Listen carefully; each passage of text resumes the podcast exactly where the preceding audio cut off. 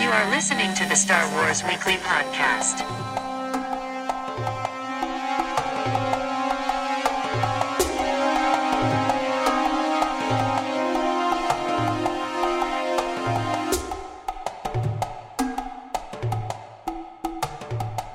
Welcome to episode 9 of Star Wars Weekly. Here we are. Um, if it sounds crazy, we're in a different room in my house right now.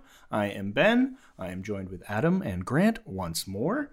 Um, we're very happy to have you to, uh, you know, I'm happy you're listening to us. This is the probably one positive uh, Star Wars podcast that's out there right now. And uh, we're going to be talking to you about a very busy week uh, in the Star Wars galaxy. Um, and uh, yeah, I'm going to kick it over to Grant. And he's going to let you know what we're doing. All right. Thanks for rounding out your week with us. It's uh, Friday, so TGIF.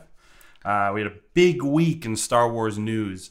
Um, Star Wars Resistance coming this fall. Dave Filoni, Dave Filoni is back with an exciting new Star Wars animated series. This time influenced by World War II aerial battles and fighter pilot culture from that era. He also totes that the Star Wars Resist- Resistance captures the f- the feeling of high speed racing that has always been central to Star Wars with its anime inspired art style. Um, more specifically, the show centers around uh, Kazuda Xiono, a young pilot recruited by the Resistance and tasked with a top secret mission to spy on the growing threat of the First Order.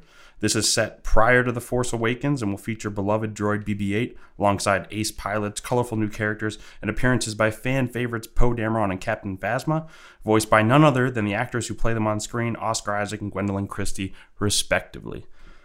Um, it will premiere this fall on Disney Channel, and thereafter it will be on Disney XD, um, and it'll broadcast in London and across the world after that. So that's exciting. That's super, Super exciting. exciting. Yeah, can't wait.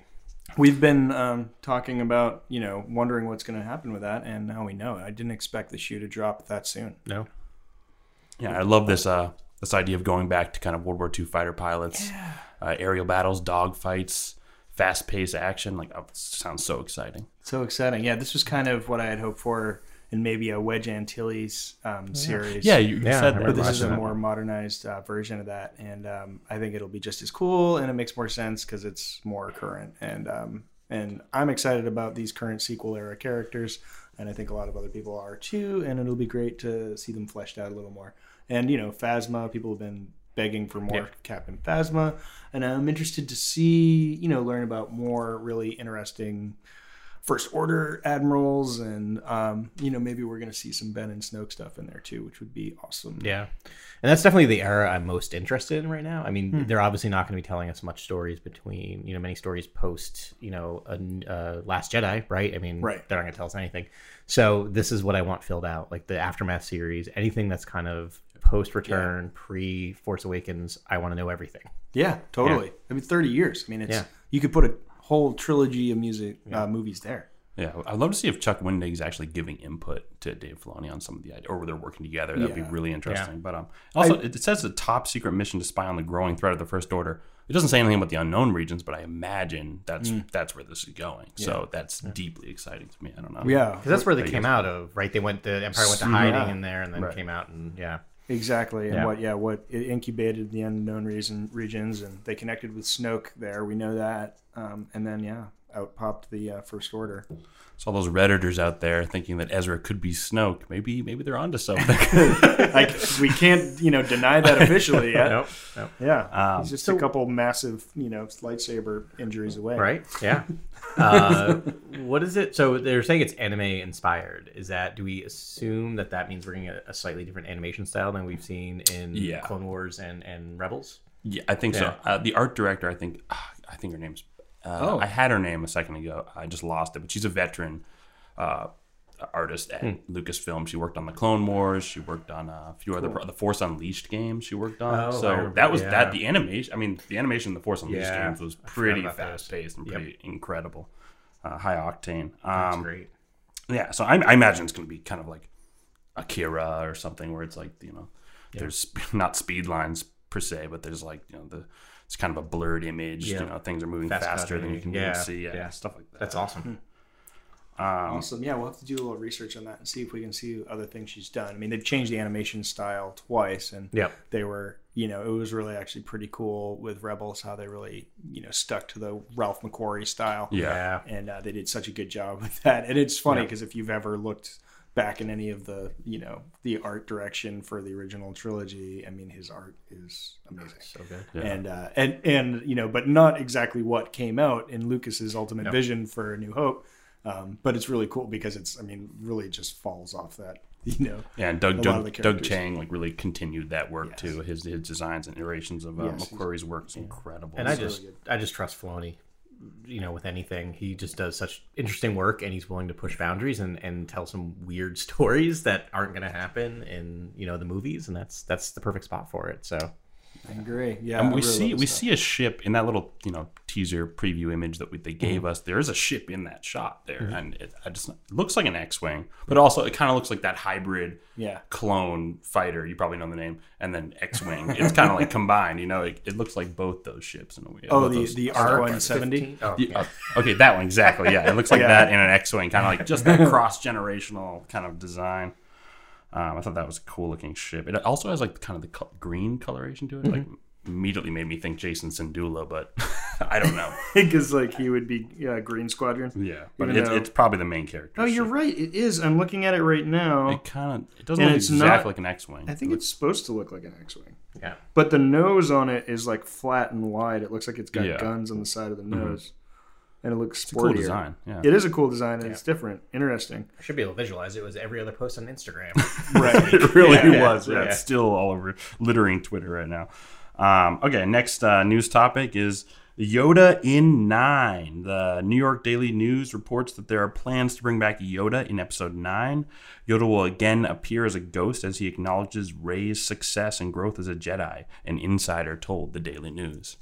So that was fascinating, and that that's interesting to think that you know, as much as we're thinking Luke might come back as this sage Force ghost and continue his training with Rey, you know, we now you know Yoda's still in the picture. So Yeah. what does that mean? You know, where where could he appear? And I think you know we all had kind of ideas for where he could be in the in the uh, Yeah. in Episode What, Nine. what's but- your gut reaction? First thing you hear, you think of when you heard that news. What was the first thing you, you thought to yourself?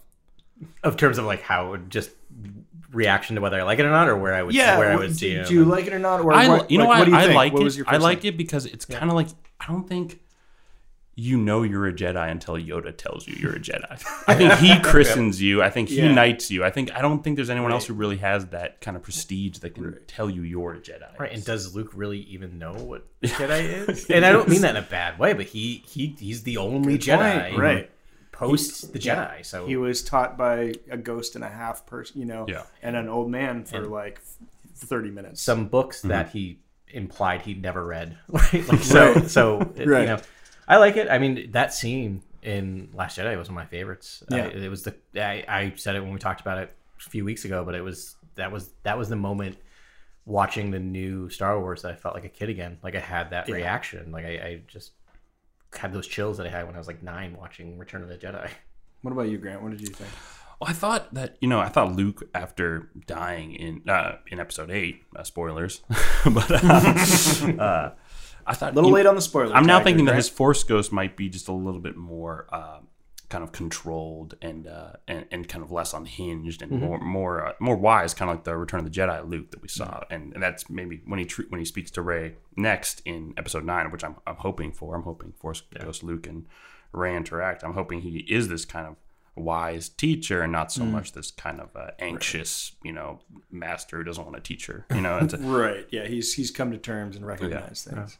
And um, That makes sense. I mean, because we, we see his his transition even in episode eight, right? I mean, Right. when he projects himself, he's calmer and Mm-hmm. is much more, you know, kept. Like, Yeah, right? He has the, his gray hair's gone. He's Yeah. got the shorter Yeah. beard. Like, he so maybe that's a bit of a transition. So he's not tense and pensive and Yes. crazed like he was yeah. throughout the Crotchety. film, and it's kind of yeah. since we've been rewatching these movies for this podcast, I've sort of I've realized I don't know, and and since we've sort of deep dived and talked about this a lot, I've realized like there are radical transformations that happen in these movies with these for these main characters, and they happen quickly, and Yeah. it's you know, and and and The change you of know, it hearts in. Star Wars are yeah, quick. are big. And I think yeah, that like you know, it took us the whole movie to get this Mm-hmm. you know the Skywalker I wanted. Um, even though I mean I, I, I enjoyed him through the rest of it. I Yeah. thought it was you know completely plausible and it, and it you know it, it was a great journey.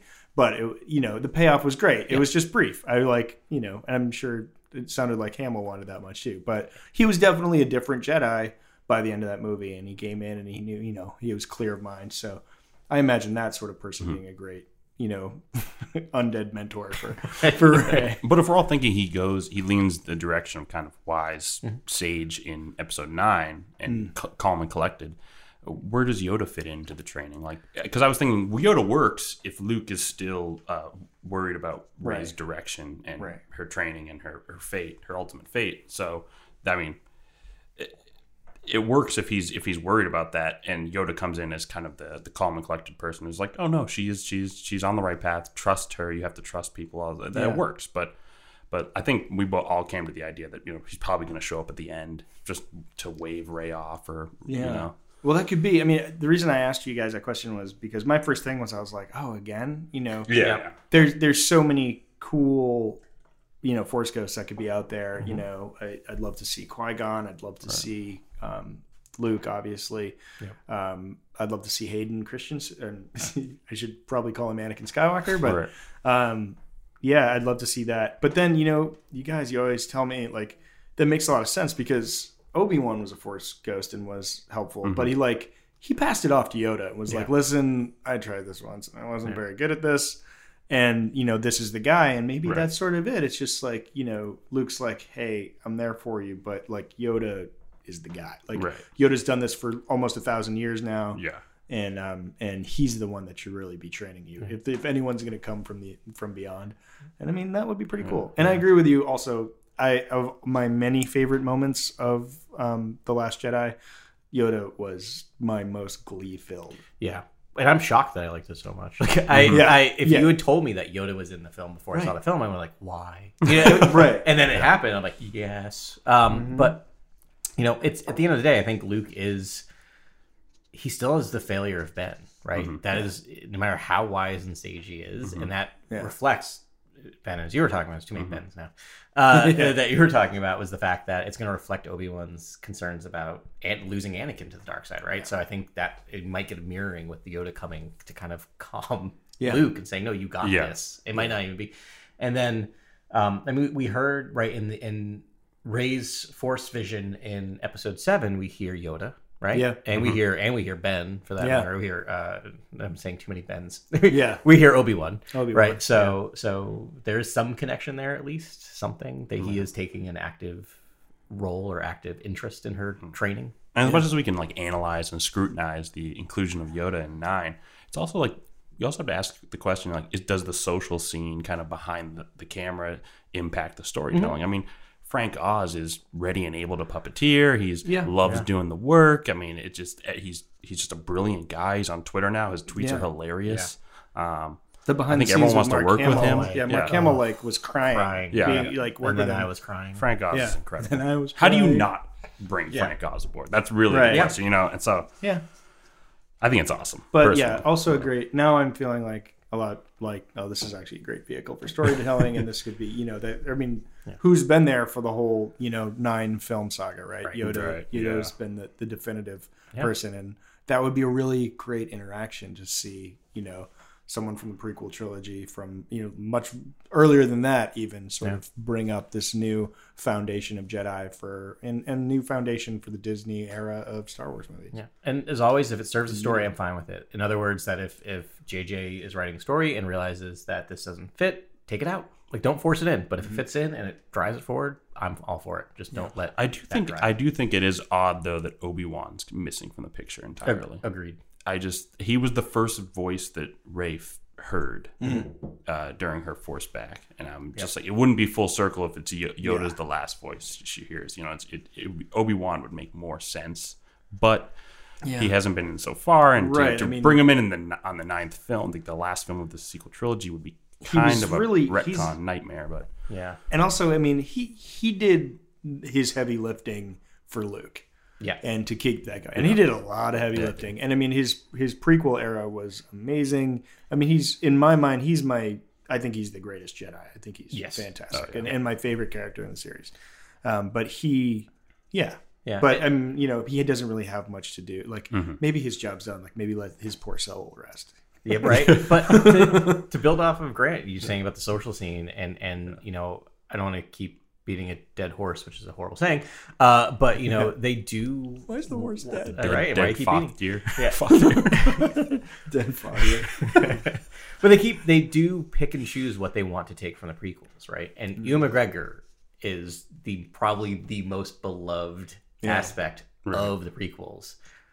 So there's part of me it would be not surprised to see Ewan Right. McGregor Force Ghost to show up. And to be honest, I'm I'm more okay with that than I was with Yoda. But now that I'm saying that, probably if I see it, I'll have the opposite reaction. go, why is he in here? But yeah. Yeah. Because it would be kind of a stretch to put him like why would he you know I mean I, I am a little wary of like a curtain call style Force- force, Force ghost, Ghost like overload? a la Yeah. like episode six the retcon finale Yeah. yeah, um, where it's like all all the, the whole gang's back together and we're all dead and happy dead people Yeah. Yeah. um but they could do it well if I'm sure people smarter than me could do it well Right. and also you know if it's if if it's not Rey who Yoda and and uh, Obi Wan are coming to visit, but Ben Solo, but Kylo Ren, there is more of a connection there, right? So maybe we get maybe we get Obi Wan visiting his namesake, yeah and then maybe we get Yoda visiting Rey, competing Force ghosts. Well, this is going to go into an Anakin conversation at this point. yeah it's totally. like if anyone needs to talk to I've Ben, been trying not to it's say that. gotta be Anakin.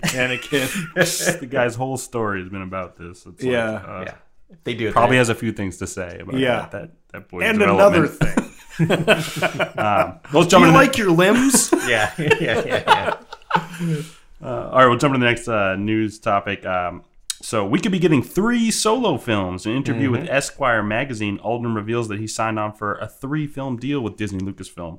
Um, after hearing this, uh, we decided to be fun to cast uh, Sana Starros. You know, because if they do do these next two films, you know, what, there's there's a good chance that we might get Han's first love interest, right? So, who do who do you guys think in Hollywood right now uh, could play Sana Starros? a lot of gosh a lot of good options in there Yeah. So I have been, um, you know, deep diving into Marvel, uh, Mm-hmm. getting ready for Infinity War. You're gonna steal mine right now. Is this the steal one who mine. plays Here we go. uh, Tessa Sur- Thompson? Suri? Oh, no! Oh, I like it. Oh, wait, okay, all right, all right. So you did. I love how we both equally like each other's. I was gonna say that we played Suri in, um, Okay. in uh, Black Panther, but Okay. I like Tessa Thompson. I like that one a lot. Yeah. Yeah, Shuri. She's a, um. Letitia Wright. I looked. Yes. At, I looked at a lot of Yeah. actresses when I was thinking about this. Um, ooh, that would be great, though. Mm-hmm. That would be great. Um, But I think I think Tessa Thompson actually. Tessa Thompson. She was so good attitude. Thor so good. Yeah, Yeah, yeah. she's Nope, got that you win. attitude. You win. No, no, that's that's great. Uh, I love. I actually put down Latino. I think actually, I, there's people that I think that uh, there's actresses that I think Lucasfilm Disney is going to choose, and there's Mm-hmm. actresses that I would ideally want for the role. And I think ideally I would want like a Tessa Thompson or like a Rosario Dawson, kind of like Yeah. just a just an awesome, you know, uh, strong, Yeah. you know. Uh, com- uh, complex, you know, uh, really, really like uh, interesting love What about- attitude. yeah Rosario Dawson to be in everything. Yeah, honestly. Rosario Dawson. Really, Yeah. I mean, I, she might have aged out of it Yeah. for to match, Yeah. you know, Alden's age, but um, I was thinking of uh, Sonequa Martin Green from Oh, The from Walking, Walking Dead. Dead. I mean, Yeah, like, if you look, I've, I've got her like Star Trek. ooh, Picture up right good there, choice. and That's I a mean- really good choice. Yeah, Lucy? that's a good one too. you know, like I that's actually how I imagine her, like yeah, her. it does. Wow. with her hair Wow, like that out. Yeah. looks like Sana. Totally. Yeah. Yeah, But I think they might go younger. I think they might do. uh, I think they might go with Letitia Wright. No, she they might, might go. too young. They might go- Like, She might be a little young. Nah, She I think- has I a think- lot of great new act, like actresses they could pull out. Um, I think they're going to that we've skew never young. heard of. I almost said gonna Lupita Nyong'o, and then I realized, nope, nope, she's already in Star Wars. Yeah. Anyways, if she's in the film, let her be Tessa Thompson. Uh, next uh, Okay. topic. Just wow. Just, all right, just I mean, take I it thought all that was a pretty good idea, but Yeah, that's all right, whatever. do, do, you, do you have any others? I mean, no, that was that was that one. Yeah. Yeah, Sonequa right, um, Green. I thought she was great. Uh, so there's a ongoing Sabacc lawsuit that's happening. The Variety, Variety reports that uh, Ren Ventures, responsible for the mobile Sabacc game released in 2015, has been in a long legal battle with Lucasfilm since May 2017 over the trademark of Sabacc. I'm more upset that I didn't know there was a mobile sabacc game. I, I know. Where the last was three this? years. want to play that's. Hearthstone. Get this. Anyways, Ren Ventures argues that Lucasfilm has no right to use the game in promotion for Solo a Star Wars story. Yada yada yada. Not that it really matters, but um, it's not every day that Variety reports on a, a Star Wars news topic. So I thought that would be that's worthy of inclusion. A fringe Star Wars legal battle it's over always like it's always a a legal up game. battle. That's amazing. Awesome. I lost two days of my life playing Sabacc in the Nicely Old Republic game. Yeah, Which right at the beginning when you're at the opening Right, bar, right, and right, like, right. In that game, and I just kept playing for like. Did two you days. lose them? Your home was Vegas for two days. yeah, Star Wars Vegas for Yeah, two days. much. That's fantastic. What stays in my? What happens in my basement stays in my basement. stays in your basement. Oh my That's, god. that's super creepy. Uh, moving on. Uh, final news topic is a Millennium Falcon Experience, a replica of Lando's pristine uh, Millennium Falcon is making its way across the country, so you yourself can experience the interior of the Falcon. The full Falcon? The replica of the Falcon was built in three 40 foot long shipping containers by an international team of expert model makers and production designers. It even features real assets from the Falcon on the Pinewood set in London. Hmm. So um, who built? Or not in London, in England. So this was part of the set, because I knew there was a fan group that was like, I'm No, building a is- Falcon. And It's, it was like- on the Star Wars show, so it's like a legitimate. Okay, uh, so they made yeah. it, and it's it's part of like a museum tour or yeah, the. I, and I imagine go to go to StarWars.com if Yeah. you want to learn about the tour dates and tickets for that. But um, Sure. or uh, whatever the uh, the rules for admission. Um, needless to say, this is all in promotion of Solo Star Wars story. Um, so I thought that so was is this interesting. the Han Solo? It's the Lando What? Falcon. Or it's the Lando the pristine Lando Falcon with the Museum of Capes. Everybody, Oh, the was Museum of. Capes The muse- is inside the Check Falcon.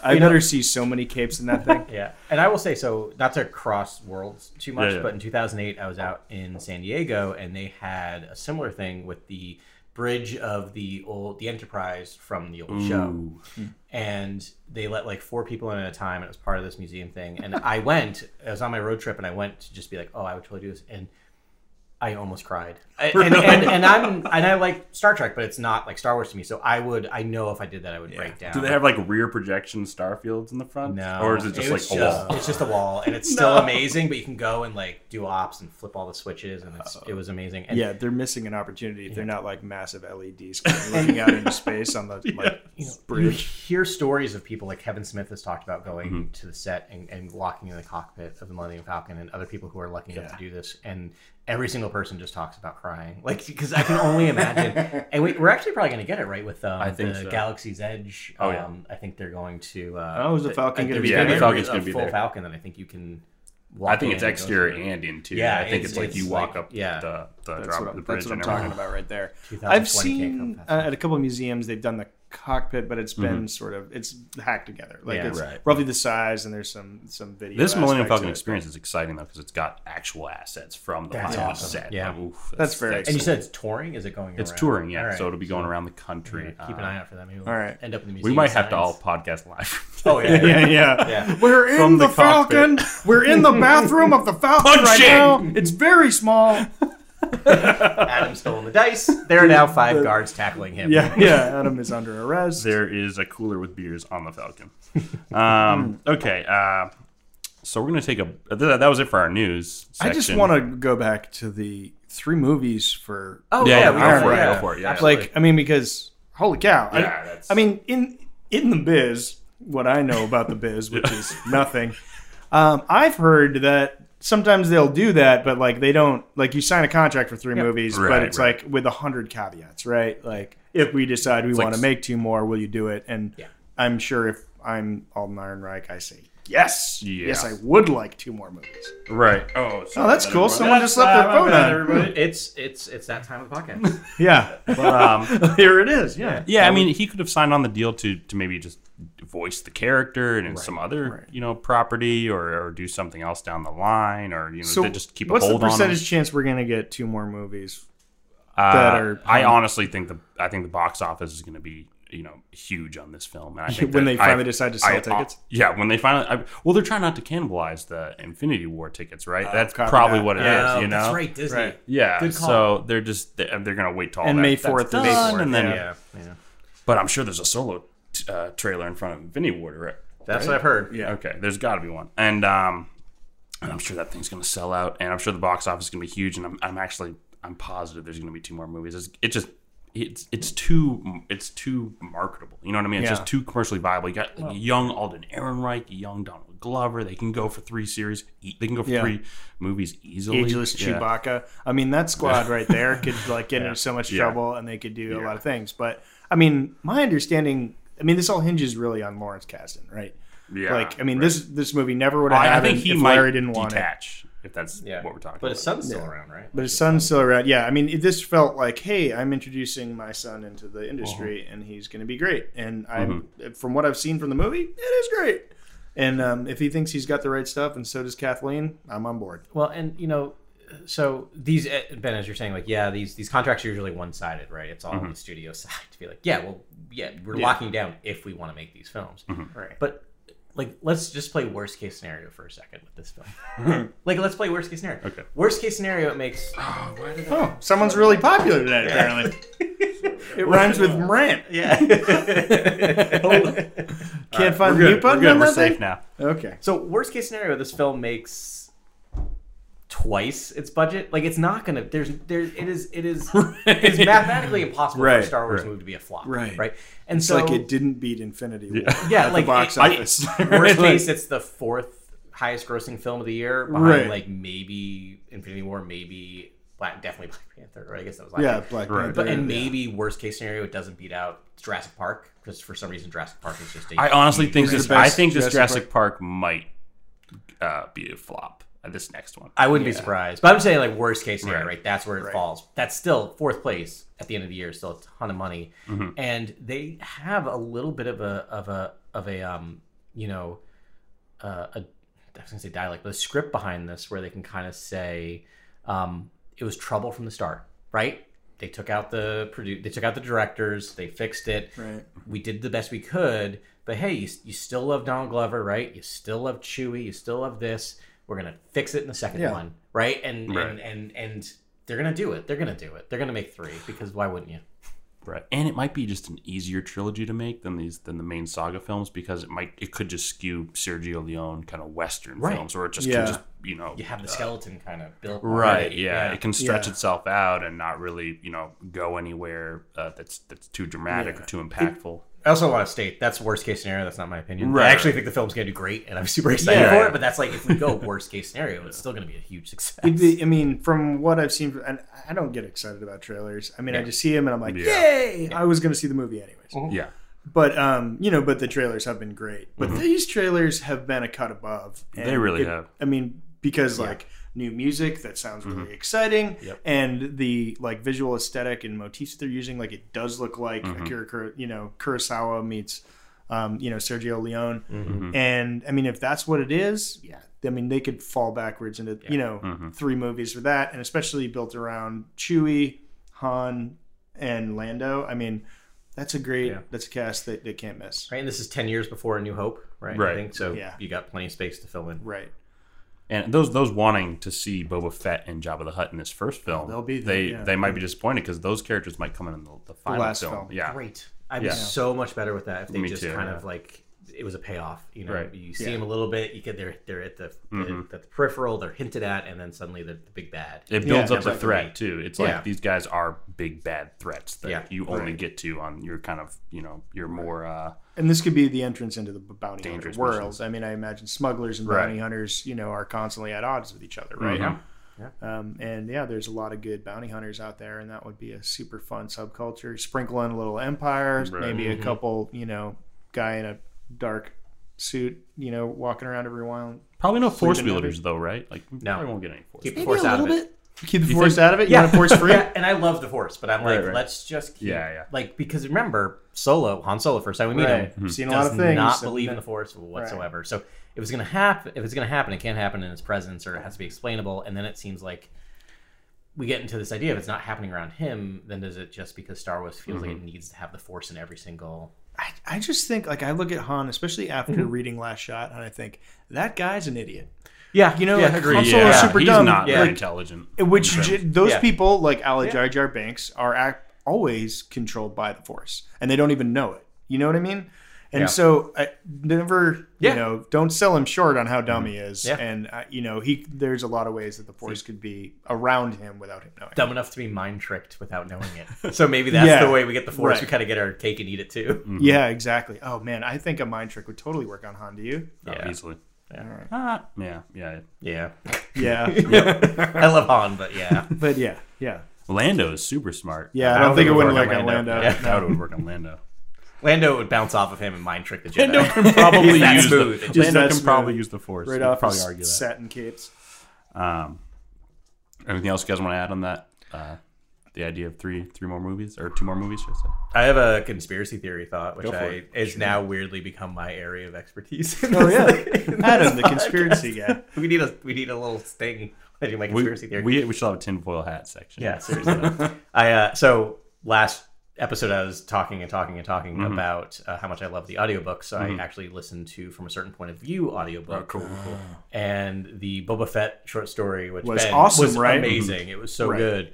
It is voiced by Jon Hamm, and I was fascinated by that because that's a big get for mm-hmm. a for an audiobook. And kind of building off of this idea of contracts and the fact that if you look at like the new Resistance TV series and you're getting um, the the actors who are voicing mm-hmm. the people, like I mm-hmm. don't think Disney gets you to voice something without catching you in a bigger contract. So Jon Hamm, in my Okay. opinion, is in the Star Wars universe for something big.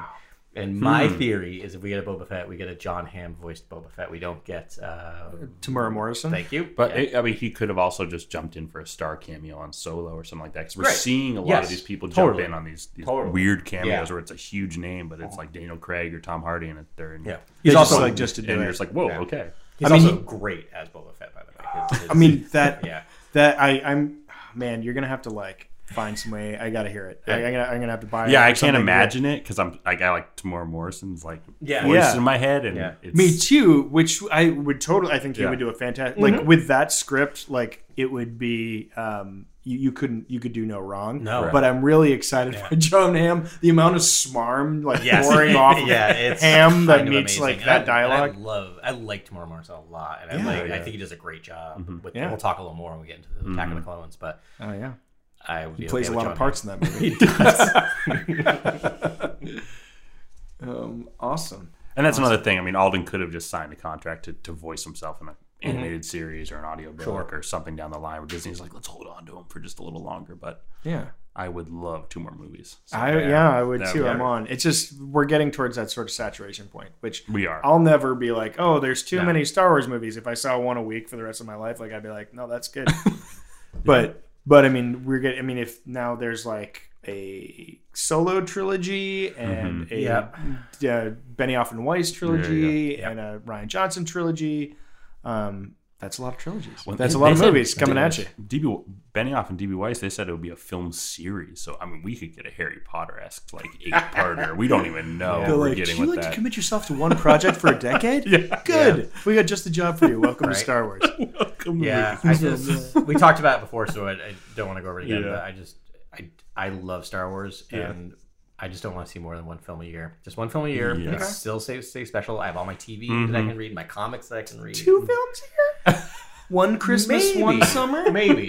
Well, so here's the thing: if if they are going to keep moving things to May, right, which Yeah. is what happened, then I'm almost better with two because I love me a Star Wars Christmas movie. Like, Yeah. I, and with Yeah, my yeah. work schedule, it's so much better. Like to me, that's the end of my like I get a break 'cause I'm a teacher, and so it's just like this. Like to me, it's amazing. It's like. First, you get a Star Wars movie, and then you get a month off work. Like it's the best time of the year. It is And Christmas. fantastic. Same thing with me. I go down to Florida, visit my dad. We Yeah. go and see a Star Wars movie Yeah. together. Like it's I see ritual movies now. Christmas Day or the day after. You know, Oh, Like, that's great just time to see a movie. that's- Sure. Perfect. Yeah. routine for me. Nice. Um, Those are the times when it's like, oh yeah, sure, I've got three hours for Right? a change that I Yeah. can like be like, I want to sit in one place and eat junk food. yes. all right, so um, that's it for news. You guys want to jump into our next segment? Sure. Sure. Do you, do you want me to lead this one Yeah, you off go just for it. because reasons? Yes. Um, so yeah, we're we're doing a thing where we're doing retrospectives on um, on movies starting at the beginning. Two weeks ago, we did Phantom Menace and a retrospective. I, I would like to call it uh, New Perspectives. Okay. Um, like it. I like it, Ben. I like it. because yeah, because we learn, you know, the more material we imbibe, the more um, you know That's, perspective. that's the we only get. way I like to Right. my material. I drink Yeah. it down. Yeah, just drink it down. Um, and this uh, podcast has been great for me as an excuse to just absolutely power through everything I can get my hands on. Um, and I've been enjoying it, and I hope all of you have been too. So, uh, yeah. So we did Phantom Menace two weeks ago, which was very enlightening. Um, and now we're doing uh, Attack the Clones. We just all, I actually watched it this morning before work. Got up Just early just to watch a movie, just like we all do. Yep. Um, but I'm so glad I did because I, you know, as many times as I've seen that movie, I learned so much stuff. Yeah, Mm-hmm. agreed. So um, let's start it off like we did with the last one. Let's start at the beginning and um, do this movie chronologically. Does everyone have their notes? Oh, good. We all have our notes. I got a thought about the crawl. Go for it. the crawl. Crawl, crawl Uh, yeah, it is the simplest crawl of all the movies, I think, in terms of setup, and that's not, and that's a good thing. Like, it's just there's unrest, there's a guy named Count Dooku, and Padme's coming back, and that's like the right. three things. Like, I like that setup. It's very simple when you walk in. It's not, and we talked about. It, I didn't mind in Phantom Menace talking about trade routes and all that stuff, but for this, it's like get you right in. I like it. Yeah, I almost thought that there was not enough information in it. I was just like, wait, so what? You know, it, I don't know. I, I, I thought uh, Mm-hmm. there should be. Some, I'm like, so what's going on? Because I actually forgot. Yeah. I was like, so there's no army, but they're banding together, but it's a problem because why? Yeah, like the Military Creation Act isn't addressed in the crawl. No, oh, good Yeah. point. but All it's like it just gets dropped on you immediately, Yeah. and you're like, oh, okay, this is what the politics are about in this in this film. especially interesting because there's like what a 10 year time jump to it how many years I Yeah, 10 years 10 exactly. years 10 exactly 10 years what I thought, 'cause exactly, he went from yeah. like he went from being whatever Eight to, to 18, 18 or whatever. that was a very i wish i looked like that when i was 18 He's hot and ready. Um, Yeah. what did you guys think about that opening? With the I love ship, it. The ship spiraling down Ah, the course. fantastic. Gorgeous. Yeah. One of the most beautiful ship is. designs ever. Yes. um, the Nab- Naboo cruiser, and um, for the um, for the Battlefront 2 fans out there, Mm-hmm. if you are on the Tatooine map and jump into a uh, starfighter, which no one does, um, you can go to the outskirts of the town, and there are Easter eggs there, and there are four ships parked in the corner of the map from Attack of the Clones Hmm. because reasons. And one of them, the, the easiest one to identify, is that exact Nab- Naboo cruiser that explodes. that's great i love the sound design Oh, of that that oh, ship comes overhead yeah. and i remember seeing that still sticks out to me whenever Mm-hmm. i see attack of the clones i have a sense memory of seeing that in the theater the first time of feeling Mm-hmm. that, dunk, that dunk, come dunk, dunk overhead. ship come and they, overhead. they all do a barrel roll in Atmo Wouldn't because you? reasons because they're like we Yeah. look badass. that's right all now." i'd be doing Yeah, That's actually that's actually what I think when I when I think about the Attack of the Clones. Is I think sound design. I mean, the sound Yeah. design is like amazing across the Really board in that film. You're hearing Yes. so many interesting sounds from creatures to starships to Mm-hmm. city ambience, all this kind of crazy stuff you never hear.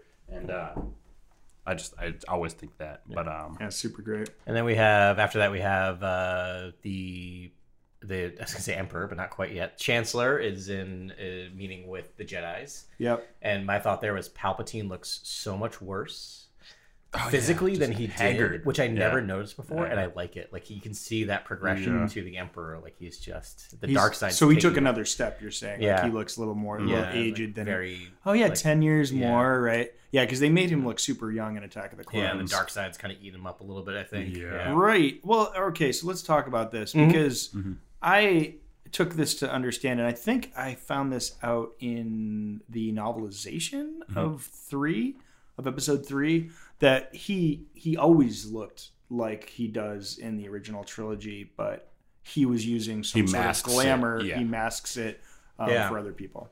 And actually, they would have backed that up in um, in Remember the Re- Rebels oh, rebels. um, Okay. because he does that for Ezra because he appears as Oh. this young, like Yeah. nice, you know. And I think it's, it's a metaphor too, right? kid. It's the shroud of the dark side is falling. And, Yeah. I mean, he, he's no longer going to Yeah. be able to hide, right You know, anymore. and he doesn't want to hide Yeah. because that's It's how he wins. point- It's yeah. like And I- surprise. I prefer that. I like that a lot. Yeah. And I, that's really that makes a lot more sense than getting Yeah. it with lightning, like oh, I accidentally lightning my face to death or Yeah. whatever.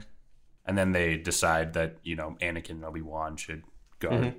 Padme when this in this time where there's a threat against her life. Yeah. Um, then we cut to that Wait, I gotta jump in for a Yeah, second. just go for it. We're it. all being positive for a second, and I, I'm gonna keep the negatives down. This is gonna be a this very be a very positive- difficult. right? But I will say, before I get negative for a second, I will say that I think I've decided that Attack of the Clones is my favorite prequel movie now. And Oh, it wow. It's a very positive contribution. it- Thank you, Adam. It may be that it's like the, the last thing I saw is my favorite thing, but there's Yeah. so much crazy stuff in this film. It really is. I kind of love the craziness that it makes me overlook the stuff that doesn't work. But how dumb is the Jedi Council in this film? yeah, super dumb. Right? Like Yeah. all Mace Palpatine has to Windu, say is just like super dumb. right? Like all ba- all Mace Palpatine Windu takes to a be like, back, what back about seat Obi-Wan? to everyone in Yeah. this film, and I was like, wow, it's just like back He's like, he's like, no, I'm sorry. Count Dooku like put a hit on somebody. No, that Please, it's not in his like- nature, and it's like, come on, Mace. We know you're Yeah. smarter than Also, that. have you looked at Count Dooku? He's clearly like evil. Yeah. douchey, like Yeah. aristocrat from Serenno. Yeah, Like, he uh, first of all he yeah. quit the order, so like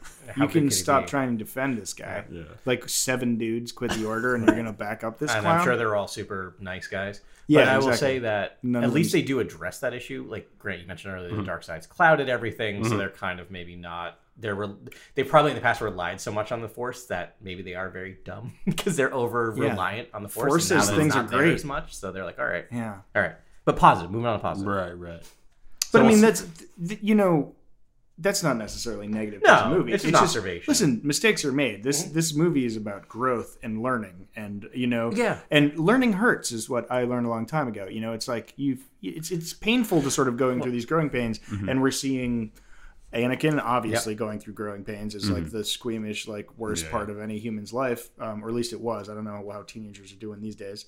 Um, and same for Obi Wan too. Like I notice Yeah. Obi Wan's maturing a lot too, but in a later douchey period in your life, known as your early twenties for uh, for a male. Right. And from a story point, they have to do that because if they just went, wait, you're evil, I know you're evil, then the film's broken. Right. So they have Right, to be right. ignorant of it. Um, so we're being positive, so we're going to skip the elevator scene between Obi Wan and Anakin, Completely. correct? we're just going to skip think we that. have to. We're just going to skip it, right? Move on. Yep. I loved that. Yeah. Well, I mean, yeah. So pretty much all this dialogue is going to fall under that. There's not much to talk about that elevator scene. That was shot. That was a that was a um that was a pickup shot at the end. They they brought him Oh, back wow. in to do that Just- shot Oh no. They just couldn't have left that one out. because George is like, well, I don't think we've clearly established their friendship. Right.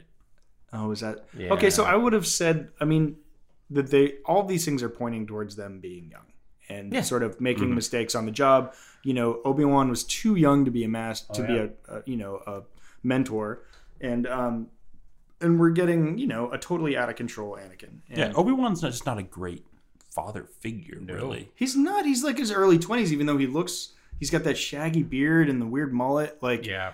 Um, but like I think he's sort of overcompensating. Like he's trying to look like Qui Gon because he's desperately trying to be this Right. leader figure. But I think in reality, for on this timeline, he's probably you know uh, early twenties, late twenties. Yeah, he was probably late twenties because I think he's Yeah, I think probably he's late Anakin's 20s, age in its in Anakin's age in Attack of the Clone. That was probably his age. like at Phantom Menace, sixteen, like 16, 17, Oh, so this is what I wanted to ask you guys. So how old do you think Anakin is then in this movie? He's eighteen, I think. like right? 18 or and I think I think Obi I was going to say fifteen. You said eighteen. 18 or 19, yeah.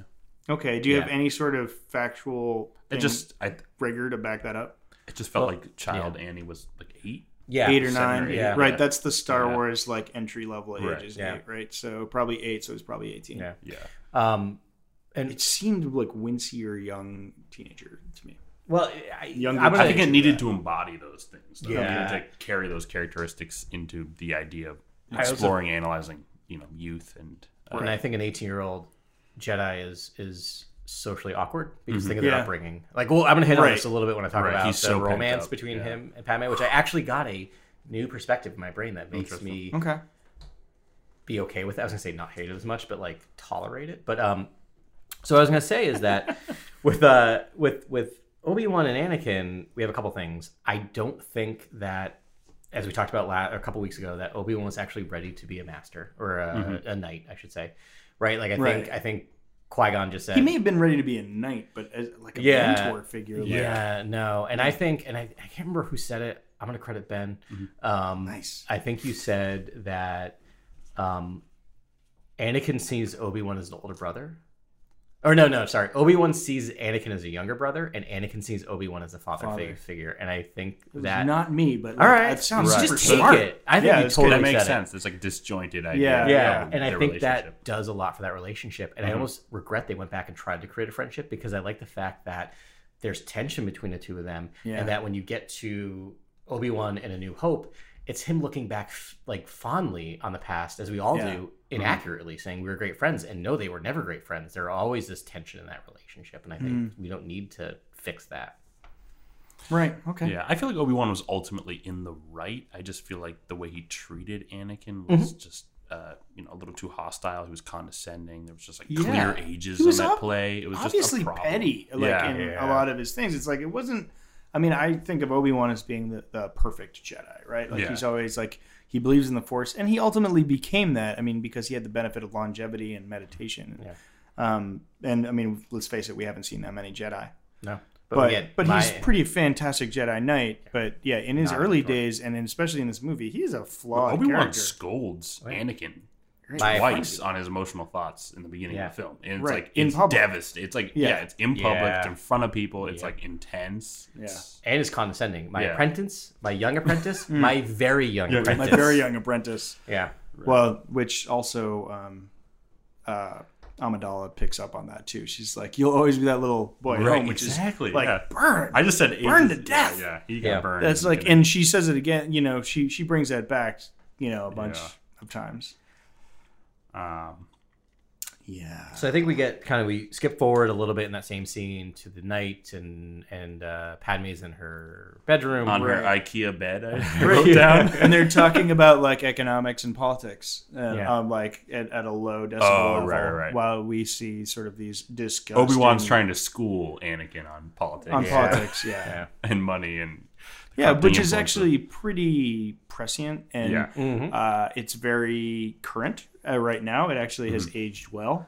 Yeah. Um, uh, so yeah, fin- finance and politics, but it's funny because like you have to strain to hear it, and you have to strain to not look at the it, creatures. Yeah. And, you know, Mm-hmm. yeah, might be the most approaching and on relevant, her relevant film uh, for for this day and and, Yeah. and era Yeah. because of the shaky democracy, you know, in in the plot and whatnot. right? Of the prequels, I think this ages the best in a weird way. I think Yeah. because of it deals with politics in a way that is Mm-hmm. very relevant, unfortunately. Um, so one thing I was going to notice is that kind of building off the Anakin Obi Wan relationship, I love the scene when Anakin is aware that there's danger, right?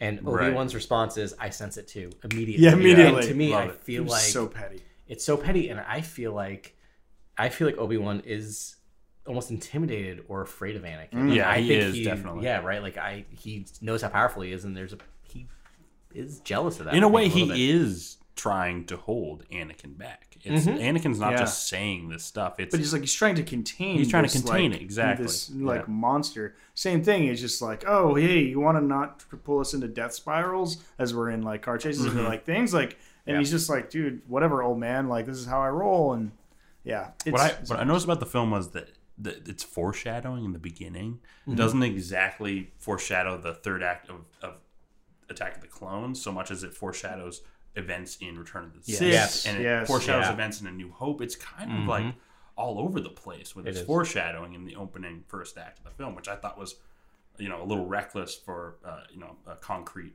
uh, film. You know, I was like I was like you know a, a tighter film would foreshadow its third act Right. over Right. and over again and harp on certain issues that are like going to happen in the third act. But this film is kind of like all over the place. It kind Yes. of talks about events all over the, the saga yeah it's like a new hope works as a standalone film in my mind Right. and this does not like this is like this is part of clearly act two in a three act play but it's a really act, fun adventure. It You really know, is. like the the Wincy sort of I'm a young teenager in love sort of part, which is like that's what they were, and so I that's who they are. yeah Um, like that is pretty brief. It, there's like two scenes. It's that first scene when they introduce each other, and then it's like in the field, and then other, and then maybe by the fire.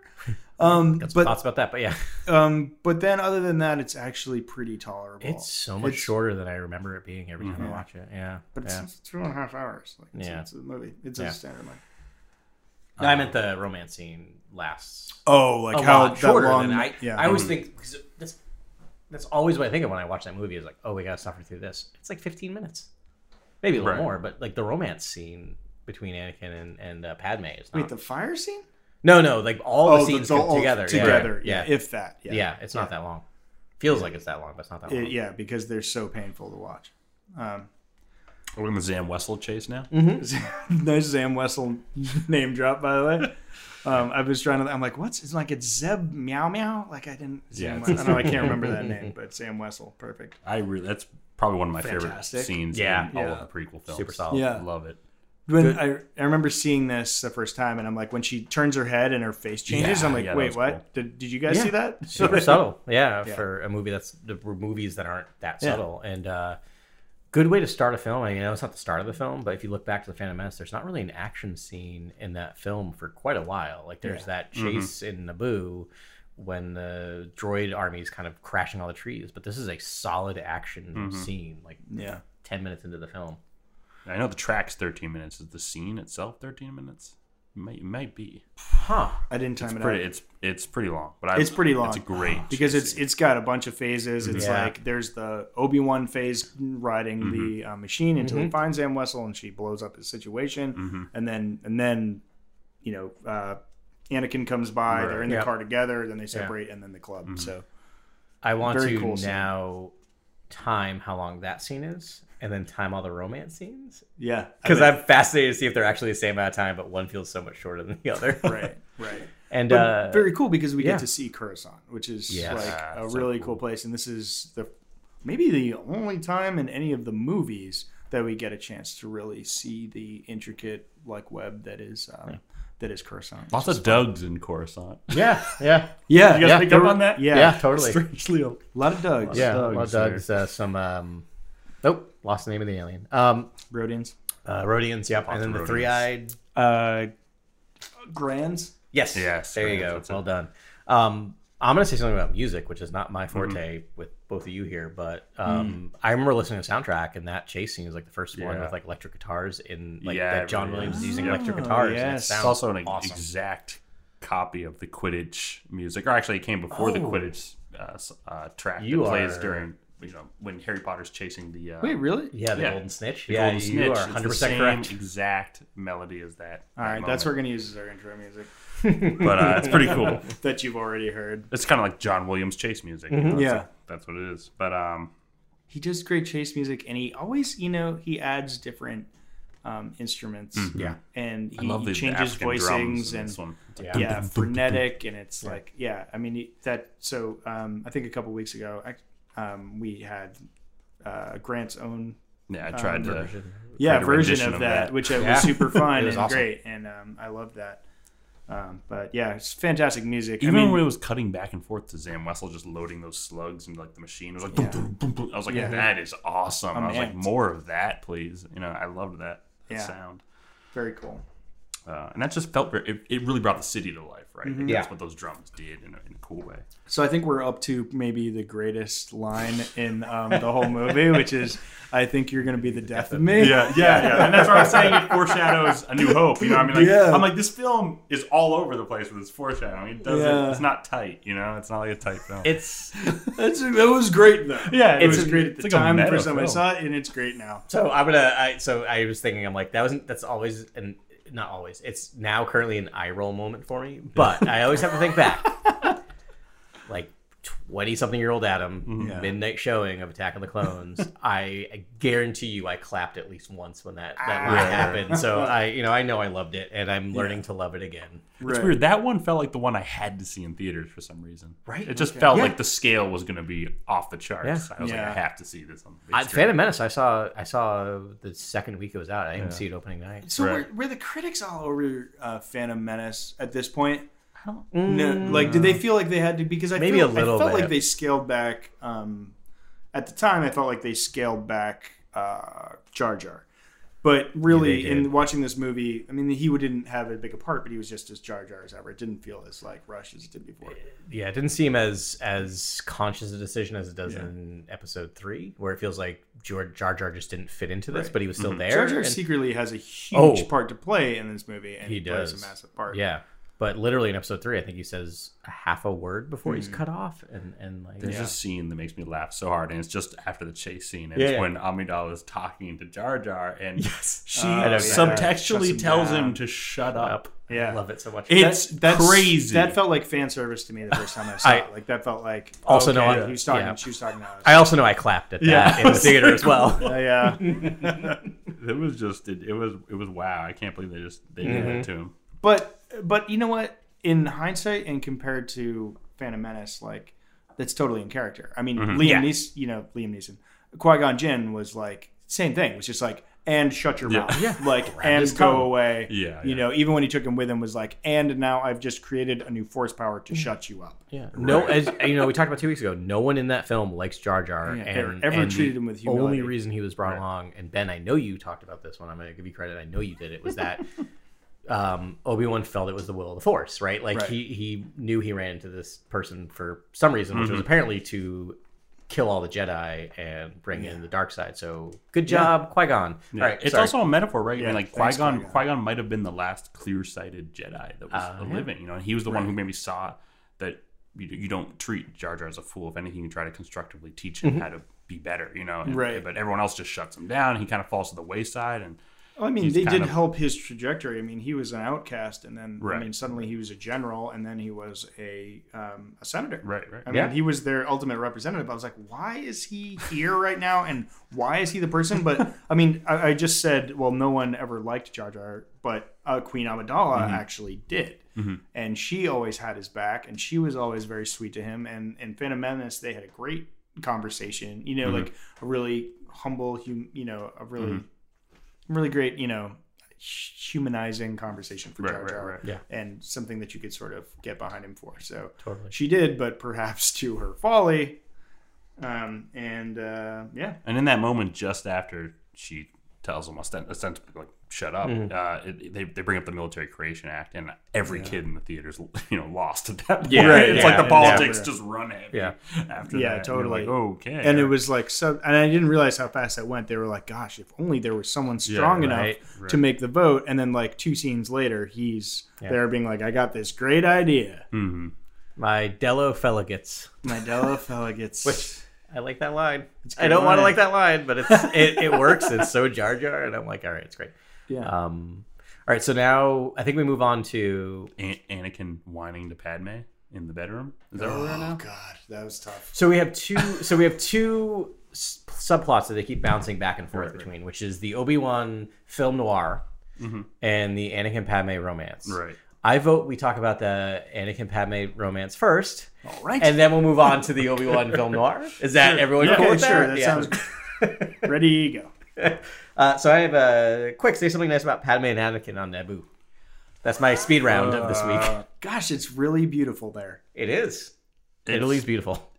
Uh, it's true love where we don't get that with Han and Leia so much. Where, You know, Yeah. it's, it's you know Han and Leia are a little bit uh, It's it's you know, and standoffish. It's adolescent. Yes. love. I don't know. Adolescent's probably not the right word. It's, No. it's you know, Stick with it's young love. yeah. They're older than adolescents, but mentally That's they're what- adolescents. To me, yeah, this The- felt the like dialogue. Yeah, Yeah. this felt like high school, For- not college. A This Hundred percent. Yeah. And we all can probably think back to that. Remember how annoying that is? Oh yeah, And I think I the was reason, terrible. But yeah, oh yeah. Oof. Like I was. Yeah. at I just least thought of, I that literally scene, just thought of probably like way more, myself at like Yeah. 16. And I'm like, I don't No, ever want no one to wants to think about that again. Um, but my my thought is that like it's similar to the Jar Jar stuff of Phantom Menace, where like, Lucas almost did too good of a job of writing Jar Jar as annoying, and I Yeah. think he almost did too good of a job of writing a teenage romance because you don't want to see a real teenage romance because it's awkward Yeah, and is annoying and frustrating, and he did a really good job. And these are two adolescents, right? We have we have um, Anakin who was take was a slave and then removed from his family at age eight and raised as a monk basically. Yeah. And then we have this nerdy girl who was a queen and then Right, was totally ostracized from her peers. Right. Mm-hmm. Yeah, and her big thing talking about was being part of like diplomatic camp. yeah. I, w- I Like what a nerd. to nerd. diplomat camp once. It was awesome. I had a Right, boyfriend like- and everything. Yeah, he he was was really yeah, good. Paulo. Yeah, you're right. I mean, and he nailed He it. He became an artist. yeah, unfortunately he nailed it. Unfortunately, you know, yeah, to many people's chagrin. All right, all right, I get it. All right.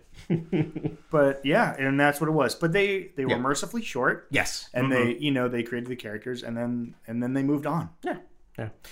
I'll say the. I'm like, we're moving on. And I'm like, I can't. I gotta move. Nope. Nope. But I know my They wife would on. Want me to to at move on. least talk about the weird fireplace scene where she's dressed. Are we there yet? Are She we is at dressed. the weird fireplace? I mean, if she doesn't want him to come on her, she is not dressing should like put with a o- like, on. scantily clad outfits. I'm like, what? She's begging She for should, this. no, right not now. Stan Candle. She shouldn't wear a dominatrix outfit. Yeah, that was a Oh, dominatrix okay. outfit. It's like basically. super leather and I mean, like you guys straps. are getting into. She And he's a asked for monk. based He's on what not- she's No, wearing. no, it's not even she, she asked for, but like, like my wife's It always was like, revealing. it, no, It it was- was, it was, but like, it's weird There- considering how a neck- awkward It was revealing compared Cover. to what she was wearing, you know, beforehand. That's all. I mean, the Blood, weather, the weather was no, no. hot. She wore like a like a, a scarf for like arriving at her palace. Like there was that no Oh, back yeah, affair. no, like yeah, where yeah. they- and they first I make almost out thought with she was- that too. But like, yeah, I never noticed the no back thing until this time. Like, Yeah, I whoa, noticed it didn't this time. No. there is nothing there. I know. It's a Nothing. I just- I know, I know. that like Because attaches I, at the neck. Because I tune out when it's when it's the two of them doing the romancing, and this time I watched every because- second of the film, and I'm like, whoa, that is so much more revealing. Than It's the not thing. that You could reveal any any Yeah. Star Wars female character can wear whatever the hell she wants. It's just that in mm-hmm. this scenario where she's not trying to create this, you know, but a- is she not trying? To R- yeah. Ah, yeah, yeah, I guess you're yeah, right. Yeah. they both they're both equally attracted to each other, and Yeah. and she's just trying to be the quote unquote adult about it and knowing Right, that's right, right. to trouble. But but I she think wants she, it. She she really is. yeah, in love, she's deeply she's in love attracted with him, in like love with said, him. So. I think she's which sort of comes Yeah. out later when they go into the arena, right? Right. She Yeah. her love, Fair, and, yeah. and that comes out, and I mean that seems to sort of be like, oh, you know, hard to get this whole time. Yeah. It's like, or Yeah. no, I mean, you're right. She's trying to be more mature. Yeah. but that you know, wearing that like see-through scarf with not even tasteful side boob, Yeah. like then you know that says a different sort of sends a different message. And and I mean, then she made Yeah. out with him and like whatever. Yeah. But it's also weird from a filmmaker standpoint too, because she is weirdly objectified in this film and not in the other way of films. The, Okay. We can talk about the arena scene where she Right, gets she's- slashed by a cat and, and, Yeah, and and gets a tasteful sexily. midriff. Yeah, like exactly, my yeah. wife, who is very observant about these things, Yeah. like I, I think I talked about this. Mm-hmm. We watched these films right before Force Awakens came out, and she was just like, ugh, like through all this stuff, and Yeah, yeah. and so now it's in my brain. It's Yeah. like the first Jurassic Mm-hmm. World I can't watch anymore, which I never loved anyway. But she's Mm-hmm. just like the the high heeled running away from a Tyrannosaurus Rex. She weird. Right. We watched it and she literally Twists just went. her ankles and Not even no. She's Yeah. just running perfectly fine, and my wife's just like nope next to me, and I'm like, all right, this film's done. yeah. It's right. People, Yeah.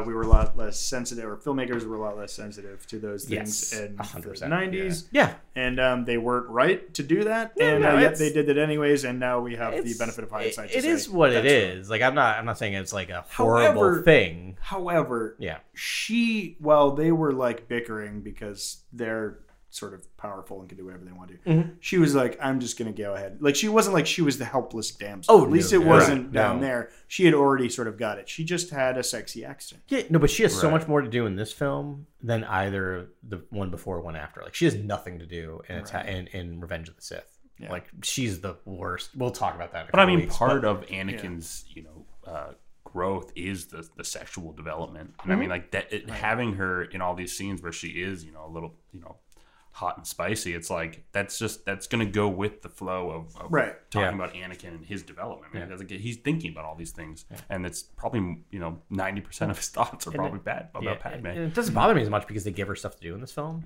Yeah, Like her in the arena. She's like, a great like, character. that's it. Like like she's that's a okay. fantastic actor. Like I, Yeah. I, I love her, and Yeah. she did the best of what she had. Like their chemistry. I She's don't a know, badass whatever. too. She's the one who's gonna go find O- Yeah, go save right. Obi Wan. Yep. Yeah, she's Yep. like, no, we're doing Yeah. this. Yeah, Yeah. and they they pray, you know they Mm-hmm.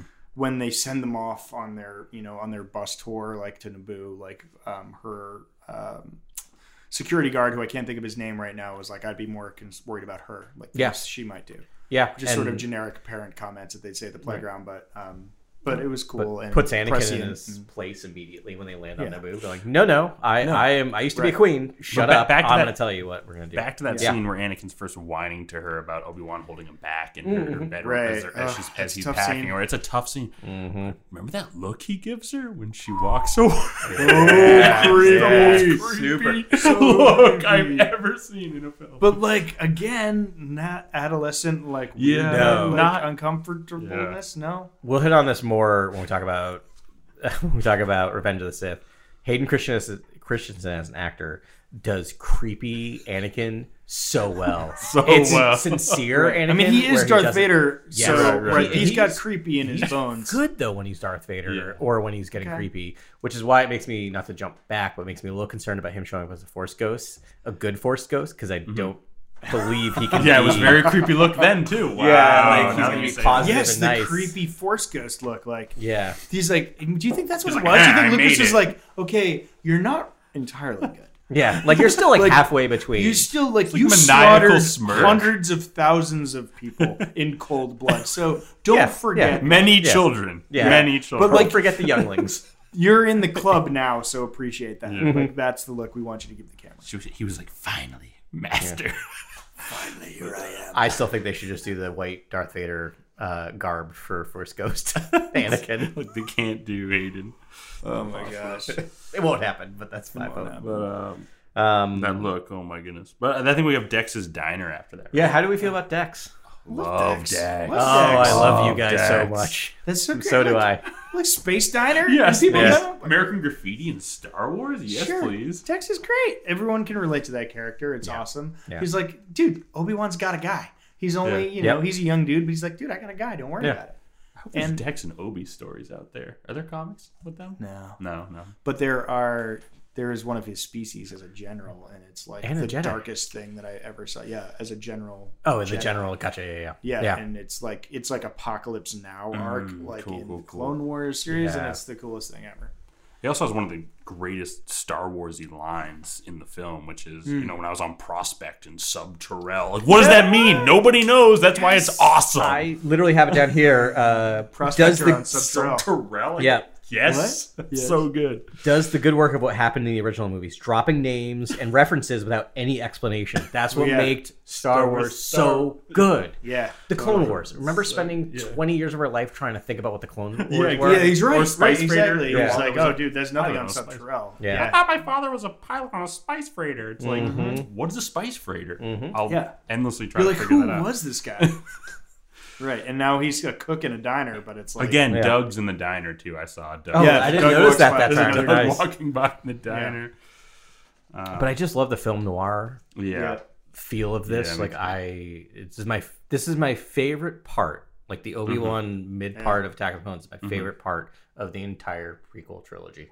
And I love the Last Jedi, and I love that Finn and Rose go on this kind of Yeah. investigative, or not this, Yeah. this kind of quest, and mm-hmm. they're Right. in their own little like two man right. kind of that was a spy little journey. Attack of the Clones. Oh, right? yeah. But, I never but thought about. Obi Wan's journey is so, good. interesting. It's yeah, so much because he's so great, and I could watch Obi Wan You're right. forever, and he he does do interesting things, and it like and he goes on a really cool play, like a lot of really cool places. and we're It's kind of missing the capable Jedi in the sequel trilogy. You know what I mean? We're missing the Right. Yeah. highly capable Jedi. Absolutely. Yeah, and we, we are. love that. We love that persona. I think all of us as fans love that. So Yeah, yeah. That's I sort of yearned for that. I'm hoping. Yeah, me too. Maybe that's what they're gonna go because I, I'm. This was such a cool era in that you had, you know, the prime Jedi era Mm-hmm. and the Force is around and the Force workers are there and it's you know you've got Jedi at the height of their power and it's a cool world and it's a cool thing to experience. Golden Age of the Jedi, right? It's Golden Age, George yeah. said.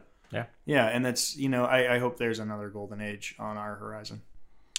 Or, or with the archives now after the diner. Archives Uh, yes. Okay. and and the uh, temple. Yeah.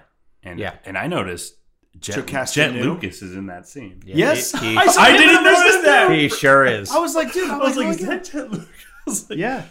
And then he a- I dies in Return of the Sith, but that's but the yeah, I didn't realize he yeah. had Yeah. an earlier That's cool. yeah thing there. And of course, Jocasta Nu, Mm-hmm. which is sort of an unfortunate sort of character for her because she doesn't come off very nice at all in this. yeah. But um, they paint her in a much more promising light in um, the Clone War series. She And- has some really cool. You're not up to it, Ben, because we're talking about this, but she has an amazing arc in the new Darth Vader comic book series. It's so good. I'm not gonna say anything because I know fun. you're waiting, but it's such a yeah, I'm waiting arc. for it. Yeah, But, um, fantastic. yeah, That's she great. pops up. It's so good.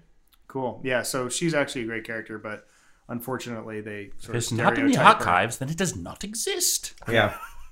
It's like, wow, That's all right. Big help. All right. Yep. Bye. Painting with a broad, broad, Broad. stroke in that one. It's just like, broad, yeah, Yeah, stereotypical. So then, narrow, so then I Obi know. has to go to Yoda's training chamber where he's got all the younglings in there Mhm. training with lightsabers. But um, I noticed that the Yoda calls out to one youngling whose name's Liam, and I'm thinking Liam Neeson immediately, and I'm thinking, is that a tribute to interesting. Qui I didn't Jinn? think about that. Yeah, I'm like, Yeah, good catch. and I'm thinking, I, I just I don't know if it is or not, but it's just kind of kind of like a renewal and rebirth has always been kind of a, They're- a Buddhist kind of idea, and Jedi Yeah. are very deeply Uh, based on Buddhist beliefs. So That's really cool. And Interesting. with all the naming stuff that happens, Yeah. there's no mistake. Yeah. I mean, Right, right. yeah, it's like you said, I'm like that's hundred percent what 100%. Lucas was 100%. Oh, doing. cool, yeah, cool, cool. yeah, I think you're right on with that.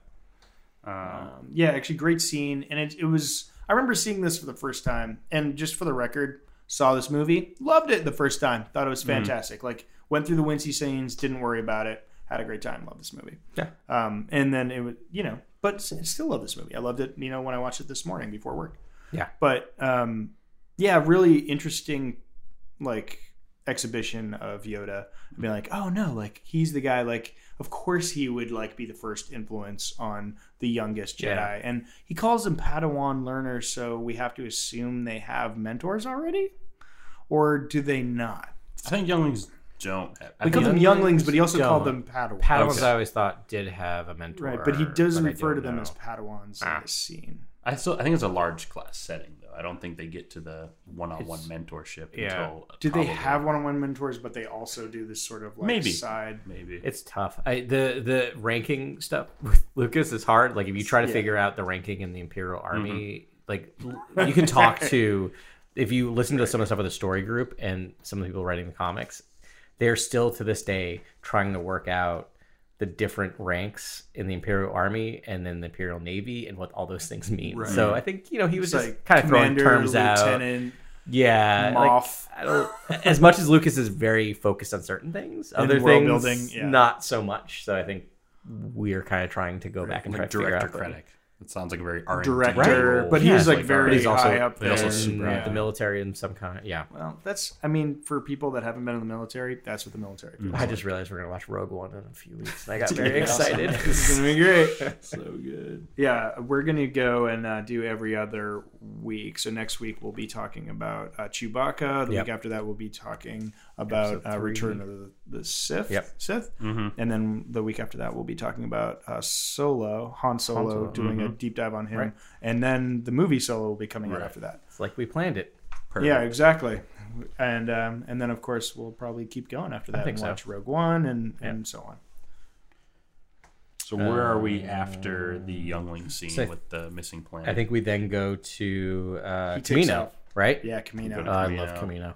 Very cool. yeah, Yeah. again, we're like we're with Obi Wan for a while. And George openly says it's like a very sci-fi planet. You're getting those kind of high tech. Ah, you're getting these kind of like, beautiful. gray alien type looking And characters. again, amazing. Battlefront Two did a Kamino level, and it's just pitch. It's just spot on. And Yeah. so Criterion did the uh, Starfighter thing, and like you can fly under these buildings over the waves as they're roiling. It's spot on. Two you weeks. see those flying creatures come by your situation, Mm-hmm. and um, and then when you're in the facilities, I mean, you see the whole facility. Right, you're right. in that first sitting room. You're in like where they're having lunch sometimes, Mm-hmm. and then you're in the massive rooms of the huge tiers of clones. It's like one to one exactly. Exactly. That's awesome. Exactly what it's like. So again, wait. that game um, super fun for that effect, but just a beautiful world that um, that Lucas created, and um, really cool and original sort of experience there. You just don't know what you're going to see. So here's the million dollar question: When Lama Su brings up the name Sypha Diaz, like what did you guys think initially? Again, I love the fact that it feels like the original trilogy, where I'm like, I don't know who this is. Okay, I want right. to know more, but I I assumed it was a plot by Sidious, Mm-hmm. but uh, I don't know. What do you what do you what were your original? I was like, did he just swear at me? I, I didn't know like Yeah, right, I yeah, had no idea what he said, and I was like, I think that was a guy, but I'm like, did he say Sidious or did Yeah. he say Tyrannus? and I'm like, Yeah. did he mean Tyrannus or was this another name for Tyrannus? Like, I, I just I didn't know what was Do you going want on there. uh, background information on this? That might ruin it.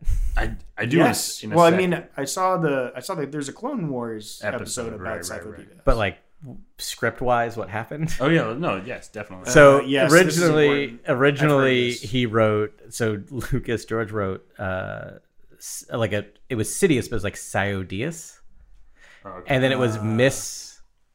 It was oh, like so there was going to be spelled Sidious, like Sidious, but like It was Sidious. pronounced And, and then and then someone who transcribed it wrote Sifo-Dyas, and he just went, "Oh, I like that much better." But like, that's okay to me because that's Right. so much more comes out of that than like because I think if that film went Siodius, we would have been like, really, yeah, we get it. It's Sidious. Like I like the fact that we don't know what Sifo-Dyas Right. means. Right. Yeah.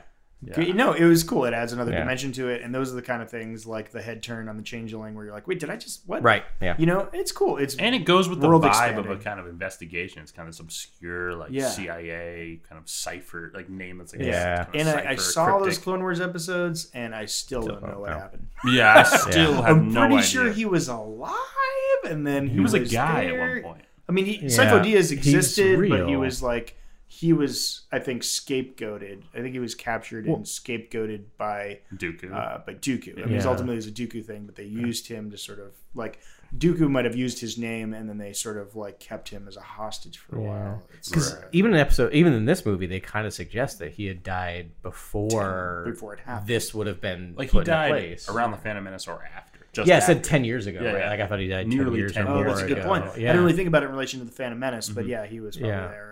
And, Which made there was a lot of like at the time there was a lot of wondering if that was Qui Gon, right? Because the death would have lined up with Qui Gon's Right, death. right, and right. Obviously, it wasn't. But there was a lot of like, right. I'm sure if Reddit existed, which I guess it probably did. Yeah, back But I mean, huge curveball, but it's like so.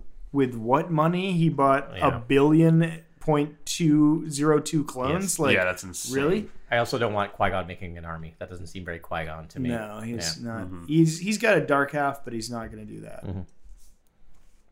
But going back to uh, um, Obi Wan, I, you know, I keep dropping the term film noir, but I think this is the section Yeah, where I it realize totally it, is. it is because his discussion with the the Kaminoans, Camoeans, Oh, I have it spelled out phonetically Kaminoans? because I knew this was going to come out.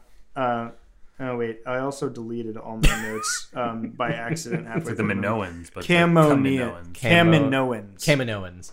Um, it's very film noir where he's just kind of like listening to what they're saying and kind of He's going just along playing with it, along with yeah. it exactly. And I just That's love why that I'm scene. here. Yep. Mm-hmm. Yeah. I love it. Kaminoans, I believe. It's all right. But I mean, as a as, as a screenwriter, you don't want to have name overlap like that, where it's like Sifo-Dyas and Sidious and things like that. It's just Yeah. it confuses general audiences. So it's like it was kind of a crazy thing to do. But- Yeah. So that's always stuck with me. Is I, I initially thought it was a crazy awesome Star Wars line where it's like, what is that? I don't know. Awesome. Awesome, You know, yeah. and then and then now I'm kind of like, uh, it's kind of like a it works as a cipher Yeah. kind of FBI Sure. type CIA type thing. I like that. But um, so then we go to uh, Boba's apartment inside. Yeah, the Kamino really cool interaction there. Super great. Temuera Morrison, awesome. Um, Speaking of all that money, does Boba see any of that money? like, good question. I mean, he it, looks kind of ragtag. It looks seems like, they cut and run, and so Yeah. I mean, I would feel like Yeah. he doesn't see any. maybe he lost Probably. He gets to slave one. Exactly. Yeah. Thanks for stopping by. I can't, you know, I wonder if Dooku would have like helped him out a little bit because Dooku was like, Mm-hmm. I mean, as soon as you know Jango Fett gets his head cut off, Dooku actually does he look back at like at Boba and he's like, oh, did the kid just see that? I don't think think, he- I so. think there was a I think gesture there is a towards moment. Oh, yeah, there, yeah, Does he, he? there is a moment where he's like, oh, He's like, boy, I just saw oh. that. Yeah. Well, also from a from a Sith standpoint, right? This kid, how old is he? Probably ten. Hmm. I'm not good with. I would say age. eight, Eight. because eight is the magic number Sure. for Okay. Disney and Star Wars. give him like six years and he becomes a killing machine, right? Like this is the mm-hmm. thing is like you put him under your wing, you kind of do whatever. And there was a law I read them and I don't remember, but there was a EU young adult novel series about young Boba. Oh, really? Yeah, after this, which Interesting. were fun, but they Uh, read very quick. He also made uh, uh, many appearances, many awesome appearances in the Clone Wars series. Did he make any? No There were- appearances in Rebels, though. No, because he would have been too old. But yeah, no. Interesting though that he didn't, but yeah, Well, yeah. because They actually, because he could have he would have been full Boba at that point, right? Yeah, he would have been Yeah. Full Metal Boba. And there was But, that, um, that, it failed, was that cool. failed LucasArts game was thirteen thirteen, where it was Yeah. Boba and uh, level Right. thirteen thirteen of Coruscant kind of training with this other mentor character. TBD, man. We might get it yet. There's a couple, you know, Respawn still got a It game out pretty cool. there, and you know, um, there's some games to be made. So So the Kaminoans grew the clones, but like who made the starships and the walkers? I think and they the do the- gunships. They did everything. well, no, I don't because Good question. Never Because thought that of it. is so like a Kuat, giant hole. to me. Kuat makes the Star Destroyers, right. Okay. um, and I would say Quake. Sienar Yes. make Make more sense. A K U A T. No, but I like yours pronouncing because then that Kuat. I like yours. I'm going with yours. I always pronounce it I like Kuat. Yeah. because it's. I think they say it. Everyone's like Kuat Star Systems or something. I it. Sorry, I don't No, know. no, I never I- thought about that. I only read it, and so I then never heard. Sienar. I, I bet. I bet they're subcontractors. Mm, yeah, You know, It's just crazy that Yoda goes We're to just, old. Yoda just goes to Kamino to talk to the cloners and comes Yeah, back and on they comes back with a- they got yeah. chip- just an with armada. awesome like weapon. Yeah. Now that I have now that we have Last Jedi behind us, my mind keeps going to the Geonosians are actually making both, like everyone's, um, because they make the uh, everyone's weapons. everyone's weapons. That's the It's thing. probably not, but I just have this No. feeling that everyone's playing against. them. Yeah, I mean they they made droids, right? Yeah. So they they had a droid factory there, but really they weren't making the droids. The Trade Federation were making the droids, right. And and then the Techno Union Army. My I, favorite. have never, yeah, I've never said Techno Union Army in my life. Uh, it feels I'm good though. Very happy for you right good. now.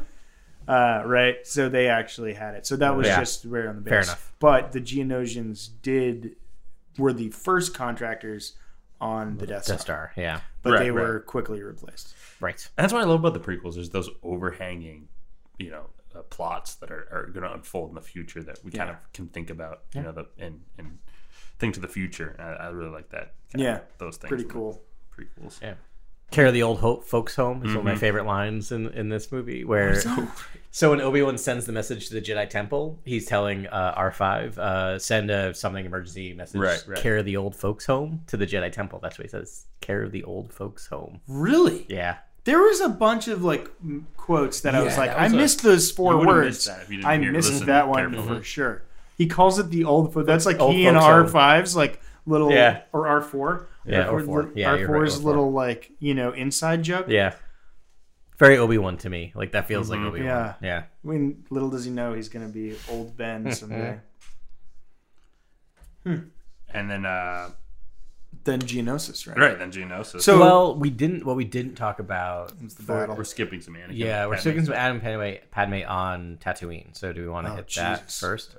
There's Watto on Watto. Tatooine. On Tatooine. I just have Watto with an What do you exclamation point. That's all. Watto, uh, yes, we need to hit that. We need Yeah. to hit it right now. Yeah, Watto's in this film. He is fantastic. Again, Yeah. like he just kills it again. I don't know if it's like the writing for him or if it's the voice actor, but he's a great character. He is. He does like you know. I guess he still has his shop. I don't know, or if he's just he's like, oh, let me go get my business papers. Yeah. Right. like you know the Big Lebowski. But I don't know if he goes to a briefcase or if he actually goes to his old shop. But he looks like a little, little destitute. Hasn't bounced back from that uh that big L he took on the pod racing. I assume he sleeps there at night. Like, I just when I see him, I feel like he's that that is where he lives and works. And but weirdly, his uh the CGI just between the few mm-hmm. years between mm. is Right, so right. and this can sound really weird. His beard Yeah, is so much better in this. Like his stubble, stubble, looks yeah. really good. digital flies. And there's a lot of alien facial hair. Dex has a mustache. Yep. Watto has a Yeah. full Yeah. beard. It's pretty Dug's his crazy. mustache. They clearly cracked that between the two movies. They're Yeah. using it for everything, but yeah, it's good. And it's really touching when he's like, it was the most it's like touching moment when he's like, Annie. Annie, little Yeah. Like, Yeah, it and it took him probably- fixing that like that mm-hmm. um Pit droid. pit droid. Thank you. It just seems like his business tanked after Anakin left. Yeah. Yeah. Like Annie was really holding that business together. He was the Hmm. boy who had the kind of gifted with the force and knew how to engineer all these droids. And it's kind of like Watto didn't know shit. But Yeah. I didn't know anything about that. Sorry. Yeah. Yeah. You're gonna have to put a beep over that. Yeah, Um, that was Yeah. a cool scene. Yeah, and then uh, we get to um, the Lars homestead, which is always fun to see because of yeah. the Lars homestead. always, Yeah. Um, I don't have. A, it's funny thing is I don't have much there. It's just fine, but like when he's talking to Padme before jumping on the speeder bike, I love the shadow that looks like Darth Vader. That's Yeah. where they start doing the shadow. Yeah. The ponytail yeah. behind really gives that silhouette the of the. Vader helmet. Yeah, it's Yeah, 100%. cool. and they they made it like you. I mean, they focus on it. Mhm. It's Anakin, and then it morphs, and you're like, you know, he's gone to another place. Just to say, take a quick step back. Yeah. um, they are not blood related, right? No, Because it appears that um, Owen is older, Yes. probably than they okay, are than Anakin. So. step brothers. Hey, you're my You, when he said he's my stepbrother. stepbrother, but like, yeah, I guess so that, but- mean, but yeah. like not blood related. Not it's half, Cliegg's, yeah, yeah. son from another marriage. All right, Well, just wanted also, to it- I mean, that. we mentioned film noir. I mean, the film takes a turn to be a total kind of west, dark western at that Hmm. point too, where it's kind of like Cliegg Lars is like this kind of washed Yeah. up rancher who's seen the the darkness of the American frontier almost, and it's like it was just it was just it was just so it was such an interesting impression of kind of Right. western genre Right. in that moment. Yeah. Really and um, I think actually yeah. But I mean, it also takes a massive other turn. Like, you know, like first of all, I mean, one of the coolest parts of the movie, if not Mm-hmm. the coolest parts of the movie, is seeing like like really angry Yep. Anakin Skywalker on a speeder going through Yeah. Tatooine, Mm-hmm. Yeah. talking to Jawas, Yep. talking to like everyone he can get his hands on, and it's like he's you know, and th- that shadow is not just a metaphor. No, Like, he- he has become Vader Yeah. at that point, and Yeah. he is you know he's he's made his decision, and then you know he ultimately finds Shmi not in good shape. No. Mom is not looking good.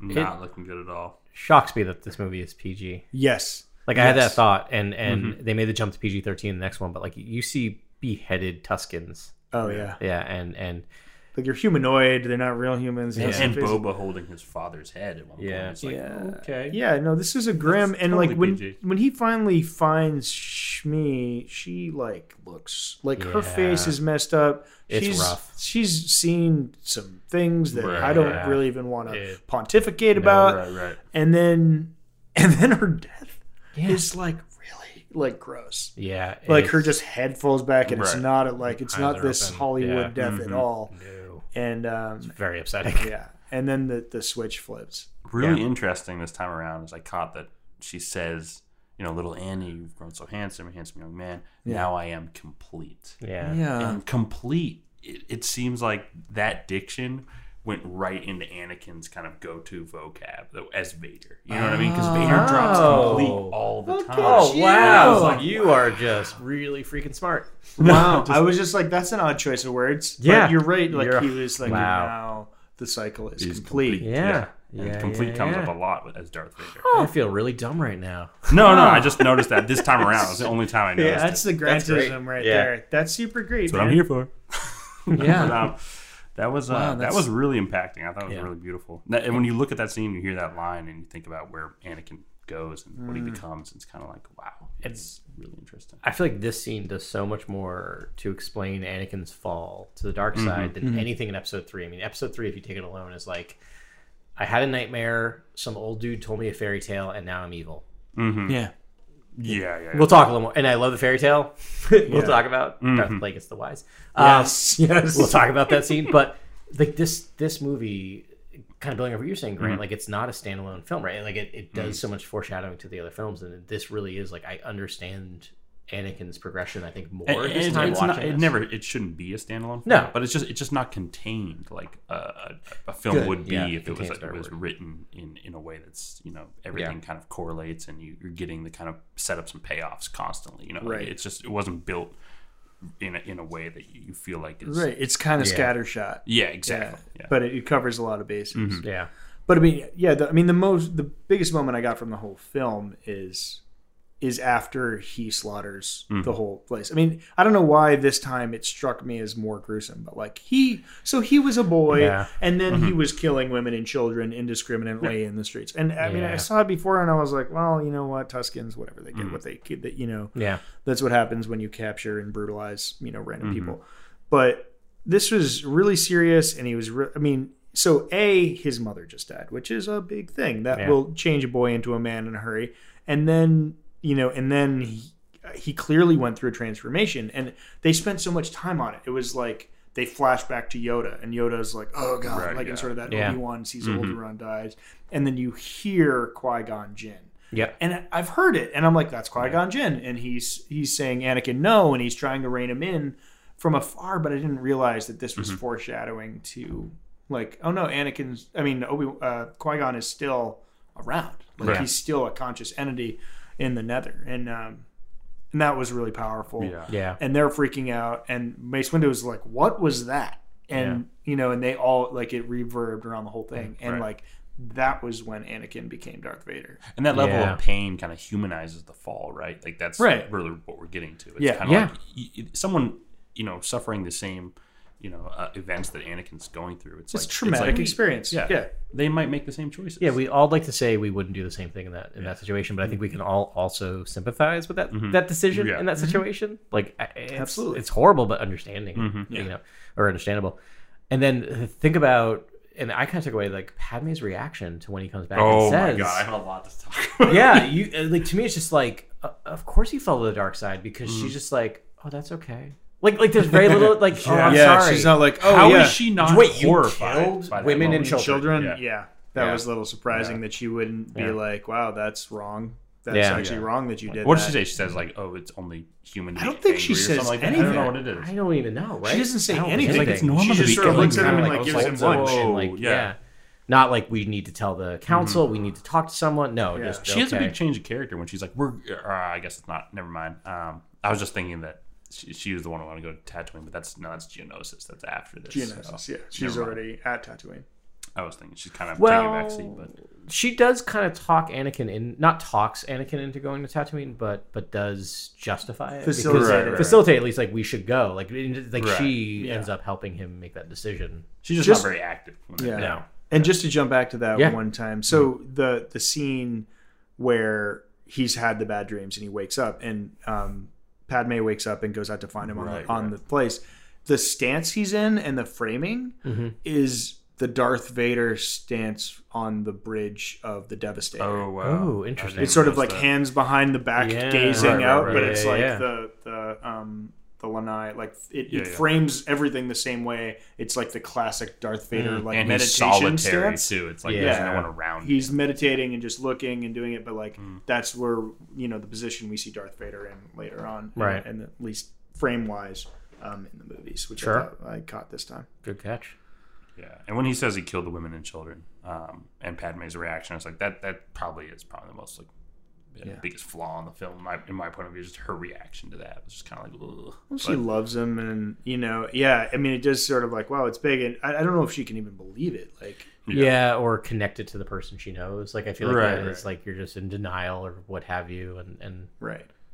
Yeah, I I'm mean, literally trying to knows think of, like someone I love it. telling me they did something that horrible, how I'd react, and I have no idea. Right. Yeah, Right. it's I- kinda I've hard to never, comprehend, Yeah, yeah. I've never even thought about going there. Yeah, Yeah. you're right. How would you? How would you even deal with it? But it's like, oh, it's clearly a problem. But it's, I mean, story wise, they're just. This is like, this is about Anakin, and he's Yeah. like, I mean, at least he's like admitting it to her, and he's like, But I think he's she like, oh my god, I don't know what happened. is This she is like, I sitting should be better than this. Is she sitting there when when Cliegg Lars is like, oh, they're, they're, they walk and talk like, or they walk like men, but they're Right. savages? Like she might be sitting there. So there. I think she knows what the threat is and what. Yeah, what he's Yeah. like they're animals, and I slaughtered them like animals. You know, It's just Yeah. like, are they animals? She doesn't know what a Tusken Yeah, That's a good is. point. hasn't Yeah, she doesn't. Raider, Yeah, yeah. she might literally think they're animals. But I think if she did know or see a Tusken Raider, I think she she would have a completely different reaction. I think that's a fair point. Reaction Yeah. it was. Yeah. Interesting. Um, another side note I just Yeah. want to toss in there too is um, so I recently finished the Obi Wan and Anakin um, Mhm. uh, Comic. comic. series, Yeah. which is short, but um, in it, I mean, spoiler alert: Anakin wants to leave the Mhm. Order, and this is like just prior to really this movie Yeah. and um and I mean, it's just something to to think about while while you're going through this. Is like he's already like he's got one foot out the door. Like Yeah. Anakin doesn't want to be here, Yeah. And and really Obi Wan pulls him back with some like, oh, but look, you can be powerful and influential and do a lot of good things. And he's like, okay, cool, man, you know. And it's sort of explained, but it's like the bottom line is is like he's already dealing with he's intimately involved with the Chancellor Yeah. and um, you know, and and he's just sort of, and he's got other priorities now. What is Anakin's relationship to the prophecy itself? Like, does he does he hold the weight on his shoulders? Does he know about it? That's a good or is it just, Does he even I know about it? Yeah, that's really It seems like it's know. all talked behind his back. Exactly, I don't think yeah. he knows about it at all. Yeah. he he doesn't feel anything, and he's just sort of like, and he doesn't really buy into the Jedi Order. Mm-hmm. I mean, even at this phase, he's just sort of like he wants to do some. He wants to go free slaves. Yeah. Like, that's that's where his heart And is. Ben, you kind of mentioned he has so many more relationships outside of the Jedi Order, right? Like he has that that close relationship with Palpatine, and now he has his girlfriend slash Yeah. wife by the end of this movie, Right. Right. So it kind of makes a lot of sense. Yeah. He's It's- like all id and ego in this film, really. Yeah. Yeah. That's Yeah. kind of what it is. That's what Vader is, really. Yeah. So then to Geonosis. I think so. Yeah. Yeah. We got the chase scene with Jango, Mhm. which my second favorite sound design in the film Oh, was Sonic phenomenal. torpedoes. What's are your rising. fir- oh your first favorite is, the Is- Naboo is- Cruiser? Is Naboo Cruiser. Because Yeah. this is my favorite. I, it's a close second, yeah, Okay. for me. That's amazing. Yeah. It's so funny on the Last Jedi they had to post um, signs that said Right, right. there will be no sign sound for a period of this movie. It's not broken. But like when this happened, when Yeah. that um, seismic charge Yeah, went off, Yeah. you were just like, "What? Boom, and it Yeah, was it was so, so cool, cool. yeah. So Yeah. it's still so cool. It's And it's like a precursor to the Holdo maneuver, really. Yeah, yeah, Last Jedi, yeah, right? yeah. When you think about sound design and Yeah. yeah, so cool. I mean, and also this really brought to light to me the whole like, like, oh yeah, that's right, you hate flying. He's like, I don't hate flying. He's like, what you're doing, is suicide. Yeah, it's yeah. like he may hate flying, but it doesn't mean he's not good at it. Oh, Like, yeah. Yeah. Obi Wan's pretty pretty deft with it, you know. He's still a Jedi. Yeah, Yeah. and he's he's quite good at, at navigating. I think it's my Um, favorite uh, starfighter class too, like the Oh, Jedi yeah. starfighter. Oh, those look I love cool. Those are that pretty shit. sweet. Yeah. those are those are so cool. I like the Actis class that comes later, actually, and um, those things where they were kind of small and lighter. But At the thought- very beginning of episode Oh, yeah, three. exactly. Yeah, Yeah, yeah, that's- yeah, oh, yeah. fantastic. We'll talk about Yeah, yeah. I, like, That's- I that's just want to start talking about the tragic death of R4. But anyway, moving on. yeah, Ardbor. Um, I did also like that. You know, it wasn't just like a random asteroid field. There was like they came up on Geonosis and it has rings, and they were clearly Yeah. flying Yeah. through rings Right, of a right. planet. And like as a space nerd, like awesome, Yeah, Yeah. super very cool. Totally. Um, and yeah, so that was fantastic, and you know, great chase scene, and then they get to the planet. Yeah. And that- one of the best shots is when the slave one descends down to Geonosis and the, the crater It opens actually like a maw. rotates, and you see Yeah. uh, Obi Wan's starfighter just uh, you know stuck on the side of that crater as it's Oh, rotating. yeah. I love that shot. And then we get our our cantina bounty hunter Jabba's palace pod race scene with the um with the uh, separatist council. Right, we get our collection of weird aliens. Oh yes, exactly. Favorite uh favorite one. Oh, I feel like we're all gonna hit on the same one. uh, it's the the Poggle mutants. Oh, we're all gonna get different ones. But you got you got Uh, like no, Poggle there's Lesser? actually a Bothan. I, I think I saw a Bothan sitting at that maybe table. I don't Oh, remember. there I might have think been a I Bothan saw there. a Bothan there. I I've never seen a Bothan in Star Wars. I think you there's know, a Bothan canon at that table. I Yeah. swear I saw a Bothan on that table. I bet. it. We need Pablo Hidalgo What's to yours? confirm. Oh, I, it's Wat Tambor of the Techno. Techno Union. Of course. How is that not yours? You're all wrong. Like I'm that is- I'm a I was a Munist. I, I like the Munist. The banking, No. the Blanking clan. Yeah, they're all says great. we all have very skinny faces. Remember, like we've clearly, yeah, no, they're all great, but the, I just love the idea of having to adjust dials. Yeah, to right, tell right, yeah. That's hilarious. Anyway, Yeah, Uh, it was yeah. like, no, that's for effect. So, yeah, Wat Tambor? All right, so yeah, yeah, great. Um, I'm glad we all came up with different ones because I had that question. I'm like, we're all gonna say the same. Thing. I'm a big Poggle fan. Poggle's great. Poggle the lesser. Lesser. Yeah. No, Poggle the greater. Poggle the greater. um, yeah, those guys are great. yeah. Yeah, those are yeah a little racist again, but There's some they're they're butting up against some stuff that's a little like Yeah. eh, eh, eh. anywho, uh, Yeah. super though. moving on. Uh, great part. And then actually another maybe top five moment of the movie is the when Dooku confronts Yes. Right. uh, confronts Obi Wan. so good. So all right, so that they confront and Mm-hmm. they talk about this, and um, Dooku tries to recruit as as a time honored, um, you know, ritual of of the Sith. So, how honest do you think he was? Like, how honest do you think Dooku was in trying to recruit him? Like, does he? Is this just some sort of trick to be like? You know, that if, if he was able to recruit him, and like, no, we're gonna overthrow the Sith, but like later he's like, no, just kidding, we we're gonna overthrow him, but we are the Sith. Like, do you think that was what was going on, or do you really think like there's a part of Dooku that was like, this guy's trouble, let's overthrow him, and you know, well, let's see where the chips may fall, but I want this guy on my team. Yeah, because of Dooku's age, he always feels different to me than Darth Vader or or Darth Maul, right? Because Hmm. he's probably older than Sidious. Do we Oh, think? good point. Yeah, mm-hmm.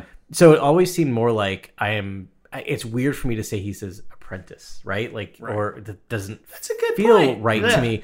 The master's actually younger than the apprentice. In this Yeah, one and I, and I feel like he is just following along, but I feel like he is more than any of the other apprentices, just ready to step in and take mm-hmm. over, and he has his own plans, probably just mm-hmm. as evil, but different ideas of, of what to do. So I think he was fully in to try to get Obi Wan because there is that I was gonna say blood relation, but there is that relation, right? That's his Yeah. grandson in some ways, right? Right, like it's right. in, in a weird way. So I also feel like Obi Wan gets his power from thinking about Qui Gon, his teachings, and Mm-hmm. kind of holding him to be this Mm. role model. You know, even after death. And it's kind of like if if if if Dooku can do anything to knock Obi Obi Wan down a peg, it's going to be trying to lie about Qui Gon's allegiances to breed this Right. Mm. confusion and kind of just make you know Obi Wan kind of lose his morale. I feel like that's kind of what that scene that's Yeah. happening in that scene. yeah, Yeah, he clearly uses Qui Gon to try and break Yeah. him down mm-hmm. because Qui Gon's a complex character, Yeah. and we don't really know. And we knew that he, all we knew is he was a rebel, and he, you know, he had his own opinions. And the line Qui Gon Jinn would never join you is he sounds like Ewan mm-hmm. McGregor from Episode One. Like he sounds like you could. Right. It looks like it took mm-hmm. ten years off his voice. Like he just Yeah. became a kid again suddenly when he started Right. talking about you know daddy issues. It felt hollow, hollow even as he said it. yeah, yeah, because he does. I mean, he knew all. I mean, he knows more than anyone. Yeah, I mean, this is again sort of like Obi Wan Kenobi's selective memory. yeah, yeah, yeah. He was like, "No, it was great. He was awesome. Yep. I love him. Yeah. guy's dead. Don't talk bad about him." But it was like at the time, he's like, "You're crazy. You're going to get kicked off the council. Yeah. What are you doing? Yeah. You know.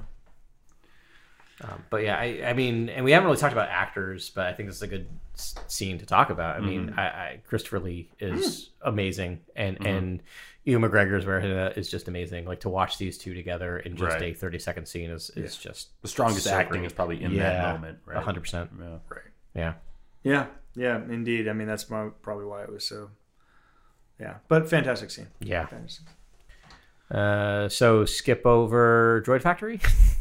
Yeah, I think we can. Then there was a droid factory. Right. Yeah. The droid factories, there's nothing much happens in there. It was kind of No. they, they they decided to do that scene after principal photogra- That makes photography, sense. That and makes a after sense. editing the whole film together. They I said, didn't know that. George said, "Hey, let's what about this droid factory and expanding." Can you that imagine scene?" how much that scene cost?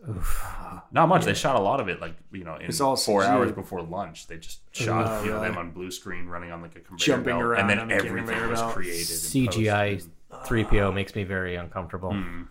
Yeah, interesting. Oh, so I also wanted to point Yeah. out I'm, I'm not here to poke holes in No, this whole no, thing. we're, we've been very But- positive for like so an wait, hour. So go ahead. they just like if i'm to follow this story they were so hasty to be like no we're gonna go get oh we're gonna go help obi-wan when they were on tatooine that they left with owen and Beru Lars' crucial protocol droid yeah, I know. Yeah, I remember. in that. their ship and never gave him back it's a real blank move. yeah, like it's they were, it's yeah, they were like you're like we're going and he like he doesn't even talk Yeah. c3po doesn't even talk about it no one talks About nope. I think it Anakin resents Cliegg a little bit for like Oh, uh, yeah. his mother. Yeah. His mother Right. died. He's like, and know, by the like- way, I made that, so he's Yeah. coming with me. You're- Which would have been a cool scene that, too. yeah. It's Yeah. just like, oh, that's mine, by the way. almost would have been better. Yeah, your matriarch died, and now I'm stealing your droid. So Yeah. good luck, family. So that's happening. Yeah. You're welcome. Even though I won't acknowledge him Yeah. probably for another, yeah, you never actually. I'll Yeah. never acknowledge that droid again.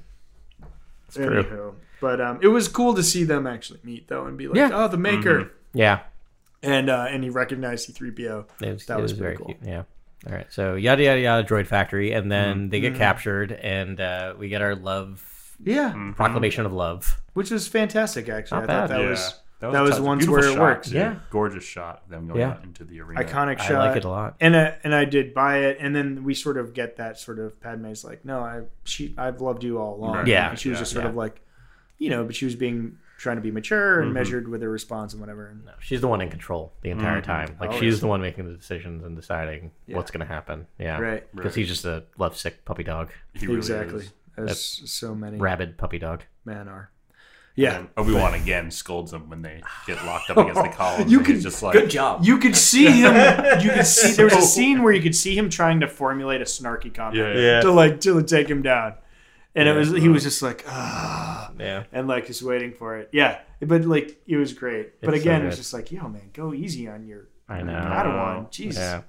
you're trying to, to the raise chosen him. one is Yeah. be. But it was also sort of cool too because, like, yes, they were you know strung up against a post in a coliseum for execution, but like for them, they treated it like, ugh, we have to go to the DMV again. Right. Yeah. There's like this. Okay. Yeah. So we'll do this. more We'll kill the an creatures. Then we'll go Yeah. do that. Yeah. He's like, what should we do Yeah. with her? Oh, Right, she's right. fine. Great, we'll be fine. The creature designs are really fun. Yes.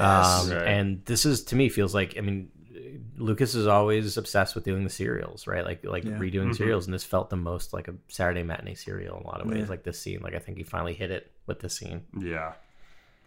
Yeah, it was fun. It was Yeah. super great, crazy. I mean, I, I also feel like the. I mean, I doubt this is true, but it also feels like the animals are kind of a metaphor for the personalities. Yes. of the I- people that they. I they're bet you attacking. that's. I didn't yeah. think about that, but I bet You're you that's feeling- I true. did think about that too. Because, Yeah. like, Good, nice. The, the, the one strong armored creature is like a strong headed or hard headed kind of thing, like Anakin, you know. The Yeah. manta, mantis things. yeah, just multi ambulatory, Yeah. like you know, Yeah. tougher to, to fight off. Honestly, larger- cool like cat creature. I, I used to know all these names. I just One's an forget. Acklay. Accolade, thank you. That's Okay, the okay. green one. Yeah. Um, and I don't. Yeah, I I, forgot got the Acklay, that's all I got. And I got the. I don't Good- do the But like if they were, Yeah. I was like, if, weak they were- right? No, if, the- if one creature was matched with a different character, it would just feel.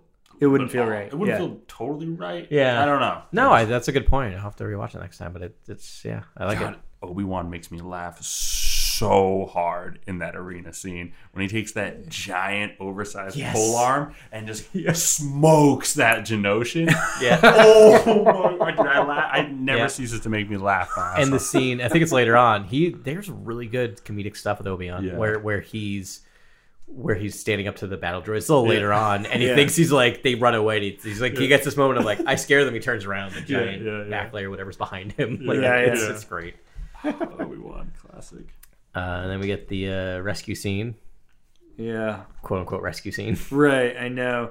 Which uh, by then it was like devastating to see their numbers withered like that. I mean, I, I don't know about their whole battle plan there. Seemed a little flawed. I mean, I think I, I don't think they were thought they were going to come into a full like that much resistance when they were there. Um, but Yeah, the, the, the super battle droids that came out, they weren't expecting that. Yeah, and that that hmm. sort of really set them to the side. But we take it for granted now. But you think about it, like if we think of all the movies we've seen, right? We only Mm-hmm. see Jedi being killed by other Force users, right? Right, like we yeah. see Sith Yeah. on Jedi violence. That was what was hardest for me to watch when I mm-hmm. saw it the first time. I was Yeah, like, like- wait, but these guys are all supposed to be like. Right? I was like, they got this. Like a hundred Right, Jedi right. versus No problem. the field. I'll take it. And then you know? just start watching them fall, and you're like, wow, they're not these super Yeah. beings we thought they mm-hmm. were. Some Yeah. are stronger than others in certain areas of the Force. Yeah, that was that was a bummer. Yeah. Um, it's a bummer, man. Yeah. Um, We get to see a little bit of a badass Mace Windu. But you Yeah. need you need that that you need that tragedy to then Yeah. you know have the scene where Yoda comes Exactly. in and he's like Yeah. this- Which is the, very the hope then rises after that. Yeah, Yeah. it's very cool. It's a cool scene where he's like Oh, yeah. around Suddenly the Yoda- survivors, a perimeter perimeter create. made- Like yeah, it's yeah. such That's a cool. It's amazing. It's not the best way to give commands, but it's amazing. yeah, yeah, right.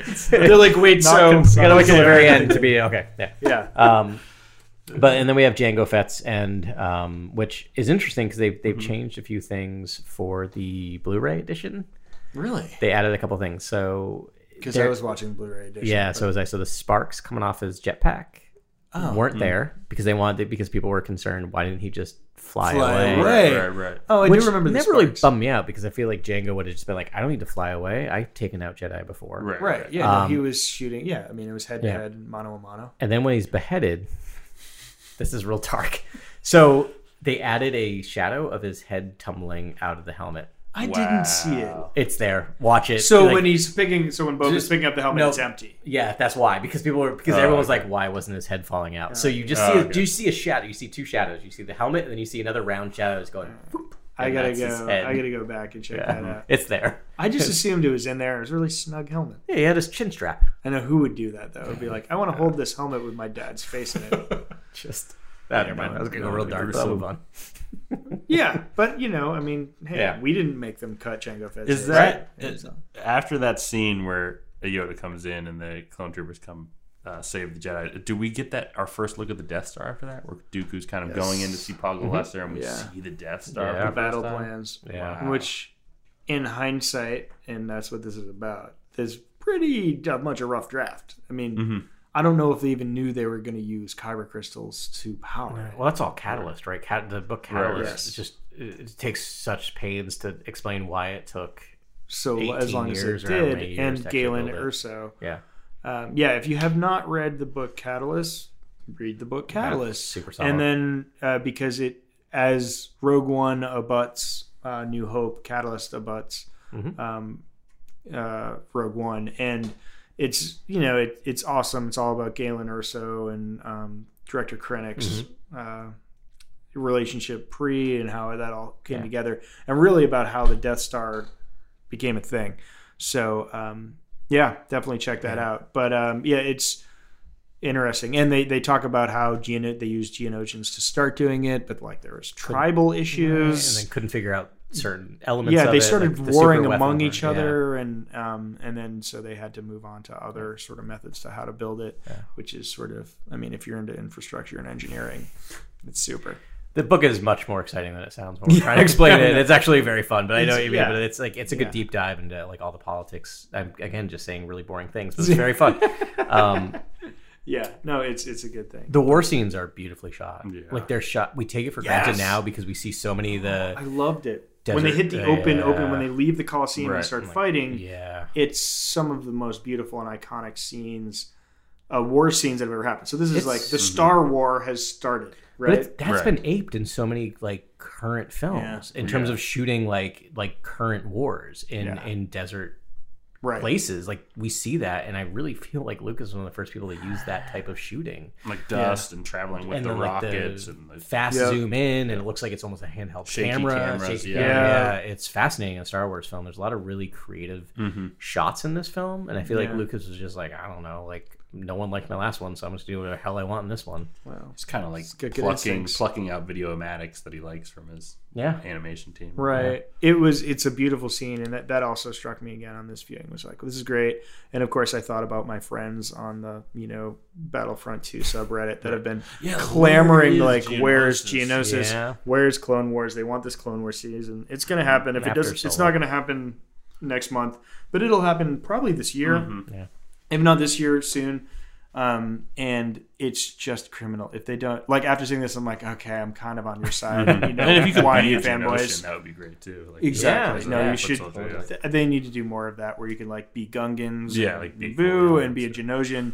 Um, it'll. It, imagine it's a massive undertaking. I know it's not easy to make games, Mm-hmm. but um, to to be able, like, they have the capability to recreate that battle. Yeah. and that battle is super cool. Mm-hmm. Yeah, And- and if a dust storm or a sandstorm comes over the map while you're playing, Oh, they, they be can do that now. It's like if it's raining on Naboo while Mm-hmm. you're there, like they can make it you know, dust storm on Geonosis. It's um, it's super cool. That I was remember- a great fight. when I bought my PS4, that was the big selling point. Look, we can make rain look like rain. Yeah, right. which I was just like all snarky about. And then I got one of the Assassin's Creed, and I was blown Mm-hmm. away with. I'm like, wow, this really does look like rain. It's raining. It's right now. amazing. Super. Yeah. But seeing that Death Star and thinking about the prophecy, we don't really get that in the sequel trilogy. We don't have these kind of things hanging over the mm-hmm. movies that are like, mm-hmm. whoa, what's, what's this mean? Where is it going? You know, and it's kind of like Rey is that in a way. And Right. Right. I, guess the, the youth in the film is the, the, those kind of two young characters at the center, kind of that central mystery of mm-hmm. where are they going? Right. going I mean, happen? in that way, I mean, The Last Jedi is a standalone film. I mean, where's it? What are we expecting after this? It's just like, well, Right. the the Resistance survived, Yep. and they're they're off, and you know, and there are people rallying to their cause. I mean, yeah. and that's all we know. Yeah. yeah. It could go That's it, anywhere. you know. almost anywhere. You yeah. know, the First Order is taking a couple hits, the Renaissance, the Resistance now took their their Mm-hmm. hits. Where's it going? Yeah. yeah, There's no rules of like expectation. Can't Right, like, see right. what the, the, the road ahead looks like. And that's what we always, you know, think about when we talk about the prequels. We know where it ends. Yeah. Right? It's Right, the journey yeah, that that's what it- matters. right. Like we know it's going to end that was on a lava too- planet. That was almost too Yeah. dependent on things that happened in the original trilogy Yeah. and things like that. So it's Yeah. like I, it is nice to have the sequel trilogy where it's really fresh Right. and Yeah. some new storytelling. But we're not new used to ground. that. we're not right. used to it. Yeah, I remember at the end of Attack of the Clones, I was like, wow, they still have a lot of ground to cover Yep. to Right. get to A New Hope. But you know, I think of my age, and I think of like when I grew up. Like this is my first time, and I'm well into my adult mm-hmm. life Right. where I don't know where a Star Wars film is going because Yeah. because Return of the Jedi was a thing when I was barely becoming cognizant, right? Right. And so for me, I don't remember watching the original trilogy. Mm-hmm. It's always been a thing in my mind. And then the prequels happened, but we all knew how that was going to end. The journey was fascinating, but we knew how it was going to end. And suddenly, in my, I'll just say it, late thirties, I am suddenly in a middle of a Star Wars film or series, and I have no idea where it's going. And it's, Yeah. I think that might be part of the reason people are a little upset about certain things because they're not. We take it for granted. Like we've known what Star Yeah. Wars is for most of our, almost all of our lives, and now we have no idea where things are going. And it's scary. So true. yeah. So yeah, so I guess now, I mean, we're at the end. Um, I know I've talked to Grant about this offline. So All right. uh, when Padme hits the deck, Oh, and they're just like, keep No, going. we want to leave her. Let's- Yeah. Let's leave her. He's like, no, we gotta go. I'm like, the Anakin built up to that point would probably jump out. A hundred Like, percent. yeah. If he already jumped, in, um, he jumps out of. A, He's a- like land speeder the plane. It's Coruscant like, I- to yeah. yeah. chase a criminal. and Right. he won't jump out to get Padme. Maybe it was a sand. Okay. I don't. Yeah, there you go. He He, didn't just wanna get really, sand in his really uniform? doesn't like sand. He doesn't. He'd like rather sand. fight a Sith than Yeah. than go save Well, his love interest. I buy that Obi Wan's line of like, "What would Padme do?" would work on him. Like, I think Yeah. that would work, but it mm-hmm. Yeah. takes him so long, Long to, to say that, that. line. that I'm like, he would have been, he would have jumped out, I think, ten times before Right. Obi Wan actually Right, said that yeah. line. Well, I mean, to play devil's advocate, Yeah, I please. mean, you know, An- Anakin wants to get Dooku. Anakin Yeah, yeah. wants to stop this. very true. He, you know, he wants to win. He he's very committed to Yeah. the cause. Also, Obi Wan became a knight via killing a Sith, so maybe he's like, "This is the Ah, shortcut." to yeah, this jumping is how you and become a right, knight. you know, Yeah, it's a yeah, good good point. point. Yeah. Right. All you got to do is either kill your father or think- kill a Sith. Sith. He's a. I mean, he's kind of navel gazing. He kind of cares only about himself, really. Like Right, Anakin. yeah. I mean, like, Yeah. I mean, he cares Yeah. about Padme to a degree, but I feel like, I, I mean, he loves her, but like, he wants to. He wants Yeah. to get the prestige. He wants everyone Yeah. to recognize his greatness. I will be the most powerful. Jedi Yeah, of all time. exactly. Yeah. Yeah.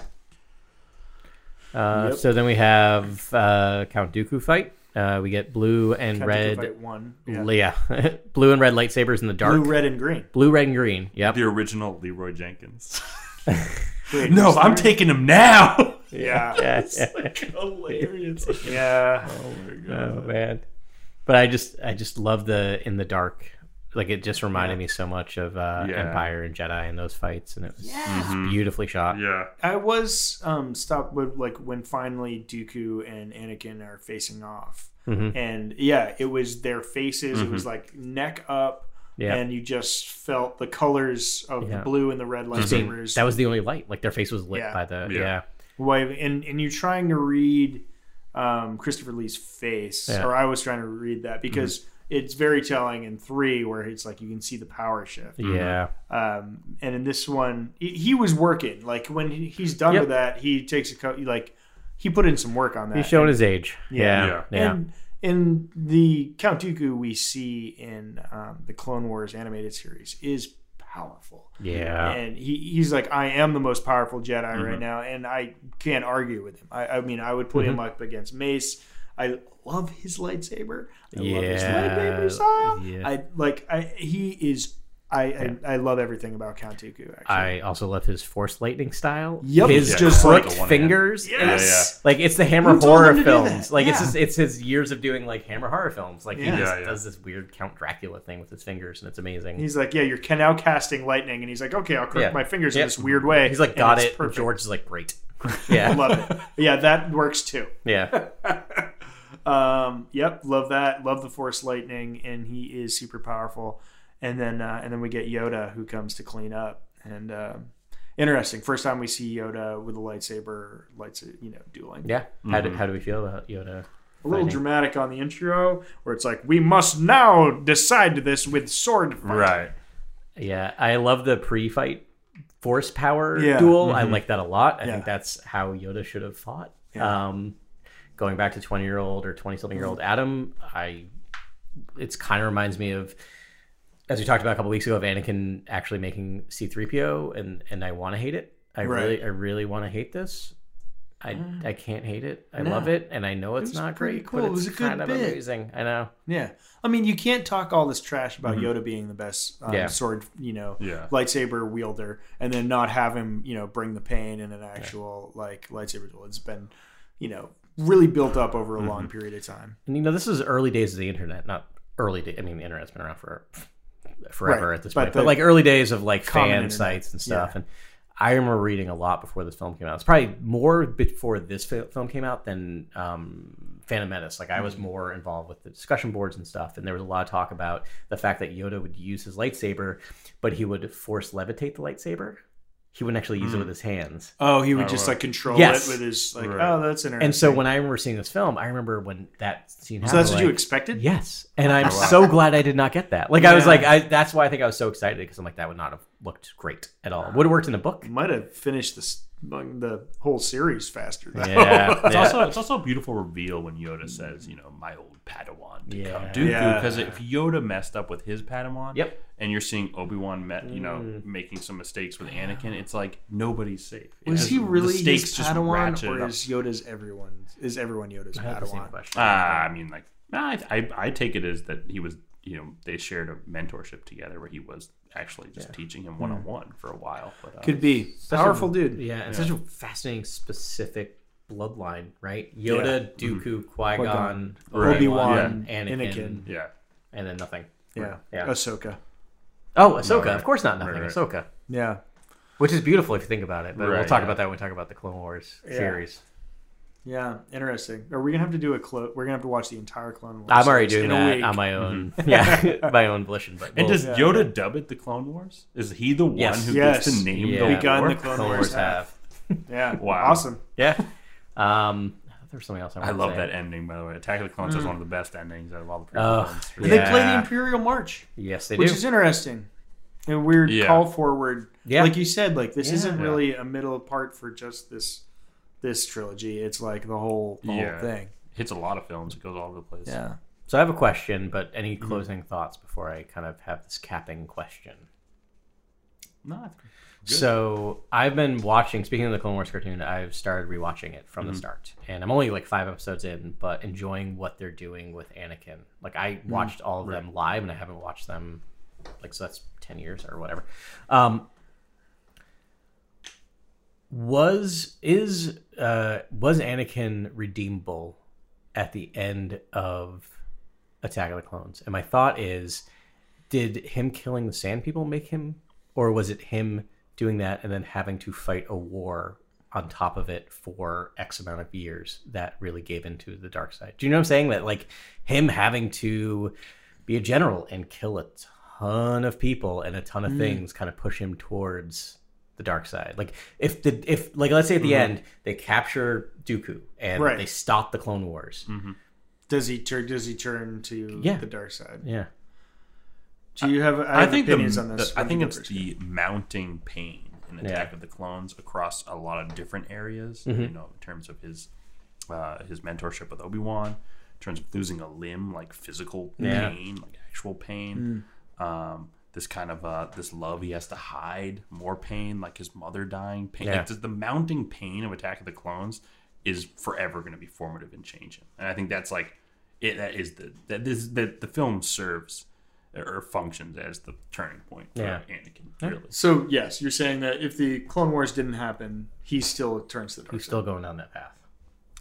yeah. I think. Well, I think. uh, I mean, this goes back to Sidious and what Sidious's plan was. And I feel like Sidious from the beginning, getting Anakin and Obi Wan to guard Padme and knowing that Padme would be the key to Anakin's heart, really get him on the emotional path. I think that was. I mean, I, I mean, some people debate that maybe Sidious wasn't even thinking this or this wasn't part of the plan, but it's too convenient. It's just too. He was in the room. It's Yeah. like it's just too convenient, and I think he suggests it.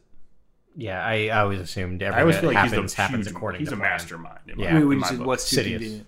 Sidious, sug- um, Palpatine suggests suggests that Obi Wan and Anakin watch over Padme. Yeah. Oh, Yeah. absolutely. and Oh, that's that part was- of the greater yeah, that was plan, right? Absolutely Okay. part of it. Yeah, he Every was pulling on single the thing. heartstrings Right. there. That was And there's even a moment where yeah. he's like, "I think you're the greatest Jedi ever, even stronger than Master Yoda or whatever." Oh yeah. Yeah.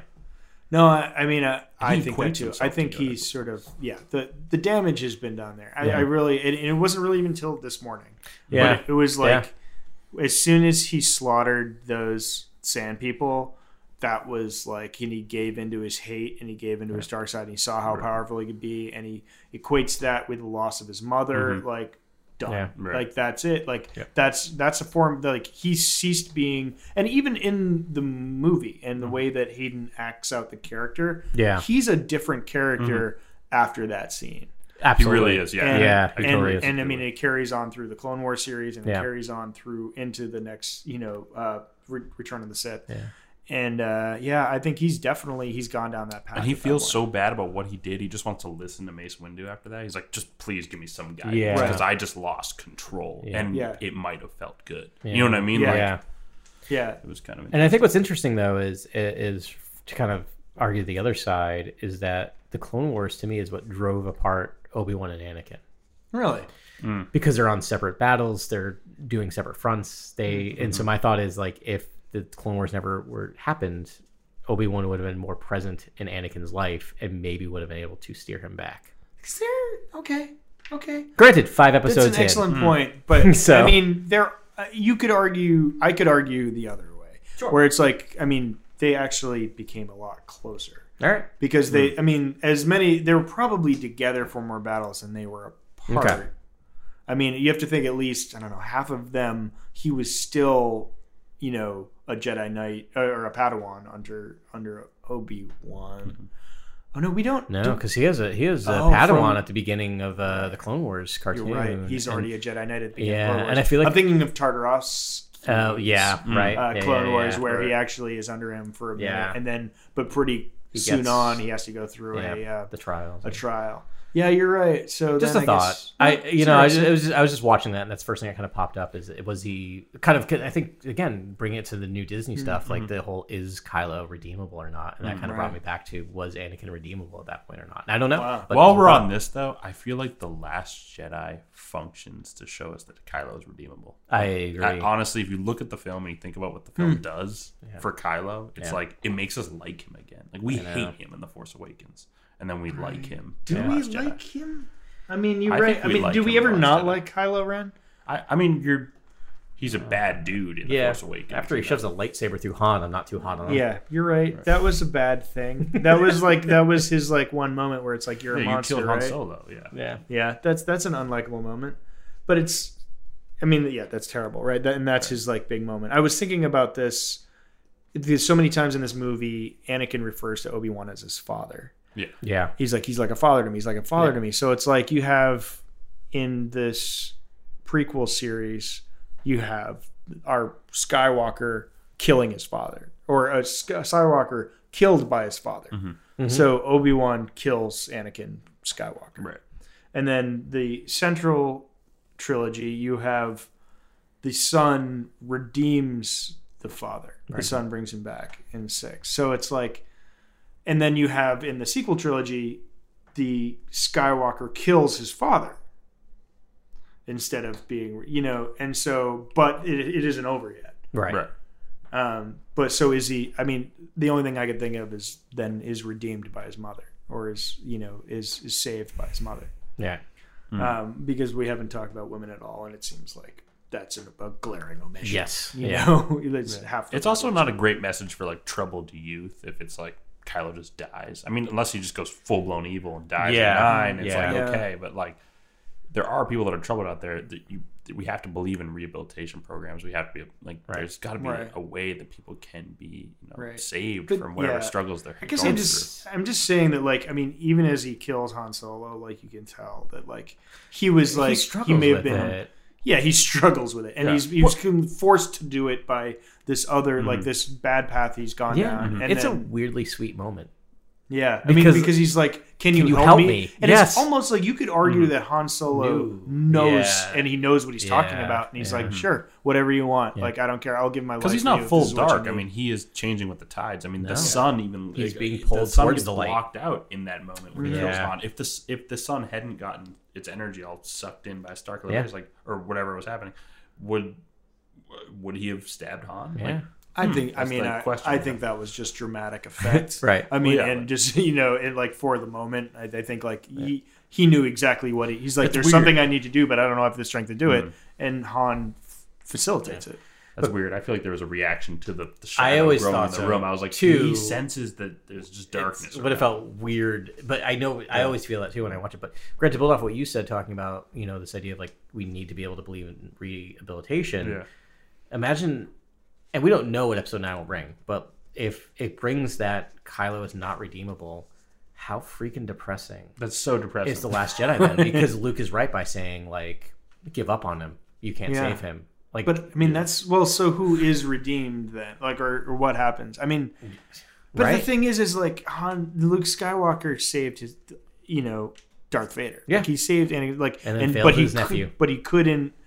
He couldn't. He he looked inside his nephew and was like, I can't. I can't. right. mm-hmm. And so it either invalidates how dark, like how turned he was. Right.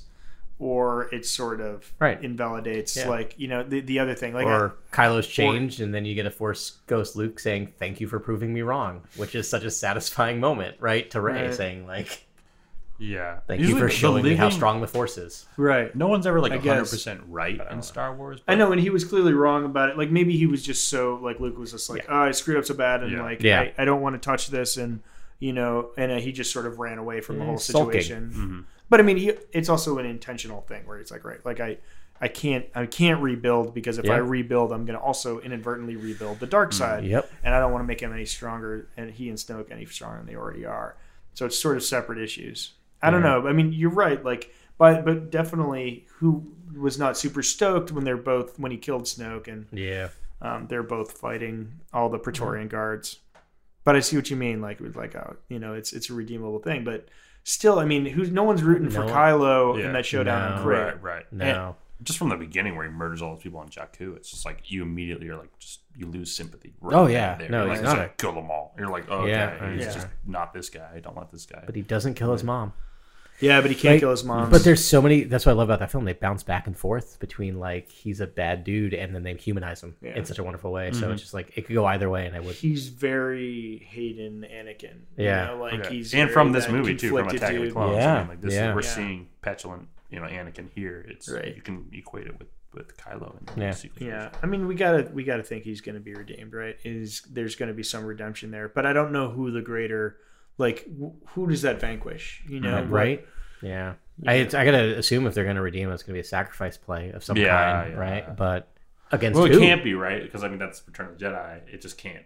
Yeah. be he a can't sacrifice sacrifice himself. play, I mean, it would have to be something like, well, the first, like he finds a true flaw in the first order, Yeah. but it's like he could kill, you know, General Hux with like an eyebrow twitch. You know, like, Yeah, right. That's Like, not the sort of General Hux can't be the big bad. right. He's There's stooge. no one left that's sort of. You know, I mean, he could do it actually because instead of just killing one Dark Lord, he could bring down the entire whole first, First order. Order. And it'd be a bigger play. It would be like a Holdo maneuver, but for Kylo, where Hmm. he's like, "Oh, I'm not just going to take out a Dark Lord. I'm going to Yeah. bring down every Star he Destroyer." it's like we can't just take them all Somehow, down, and he's some like, "Yeah, we can." Yeah, yeah. And it's got like this. he and Rey. Yeah, yeah. And I mean, again, if they had like apprentices Yeah, yeah. or you know Yeah. that Right, would be sort he- of yeah. interesting. I mean, I would love to see that if there was like the two of them develop this huge force, but Yeah. I'm just so happy we're sitting here hypothesizing about what's going to happen in a new Star Wars movie. know. It's amazing. It's only we a live in year a wonderful, half away. wonderful time. oh man. oh man, this is like so. We just recorded the first four-hour podcast. what are we Uh, it was- I don't. I don't know. Yeah, I don't no, want to talk about it. It's- yeah. um, but the important part is, is if you're listening to this, you listen to a lot of Star Wars talk, and Yeah. uh, we're very much appreciative of that fact. We had a good time. We hope Yeah. you had a good time. Um, next week, we're going to talk about Chewie in depth. Probably Mm-hmm. not this in depth because it's not a full movie, but you never know. Chewie is kind of the greatest. Yeah. Um, and then the week after that, we'll be talking about um, Return of the Sith. So Yeah. maybe you guys, you have two weeks. Um, watch Return of the Sith and uh, talk to us uh, about that movie. Yeah. Um, that would be super great. If people had questions, you know, in advance um, or had seen some things or something they want to add to the conversation, we're dying to sort of uh, field people's comments. Might not be that big yet, but um, we see the RSS feeds growing and we appreciate it. Yeah. Um, so we will talk to you next week. Thanks very much. May the force be with you.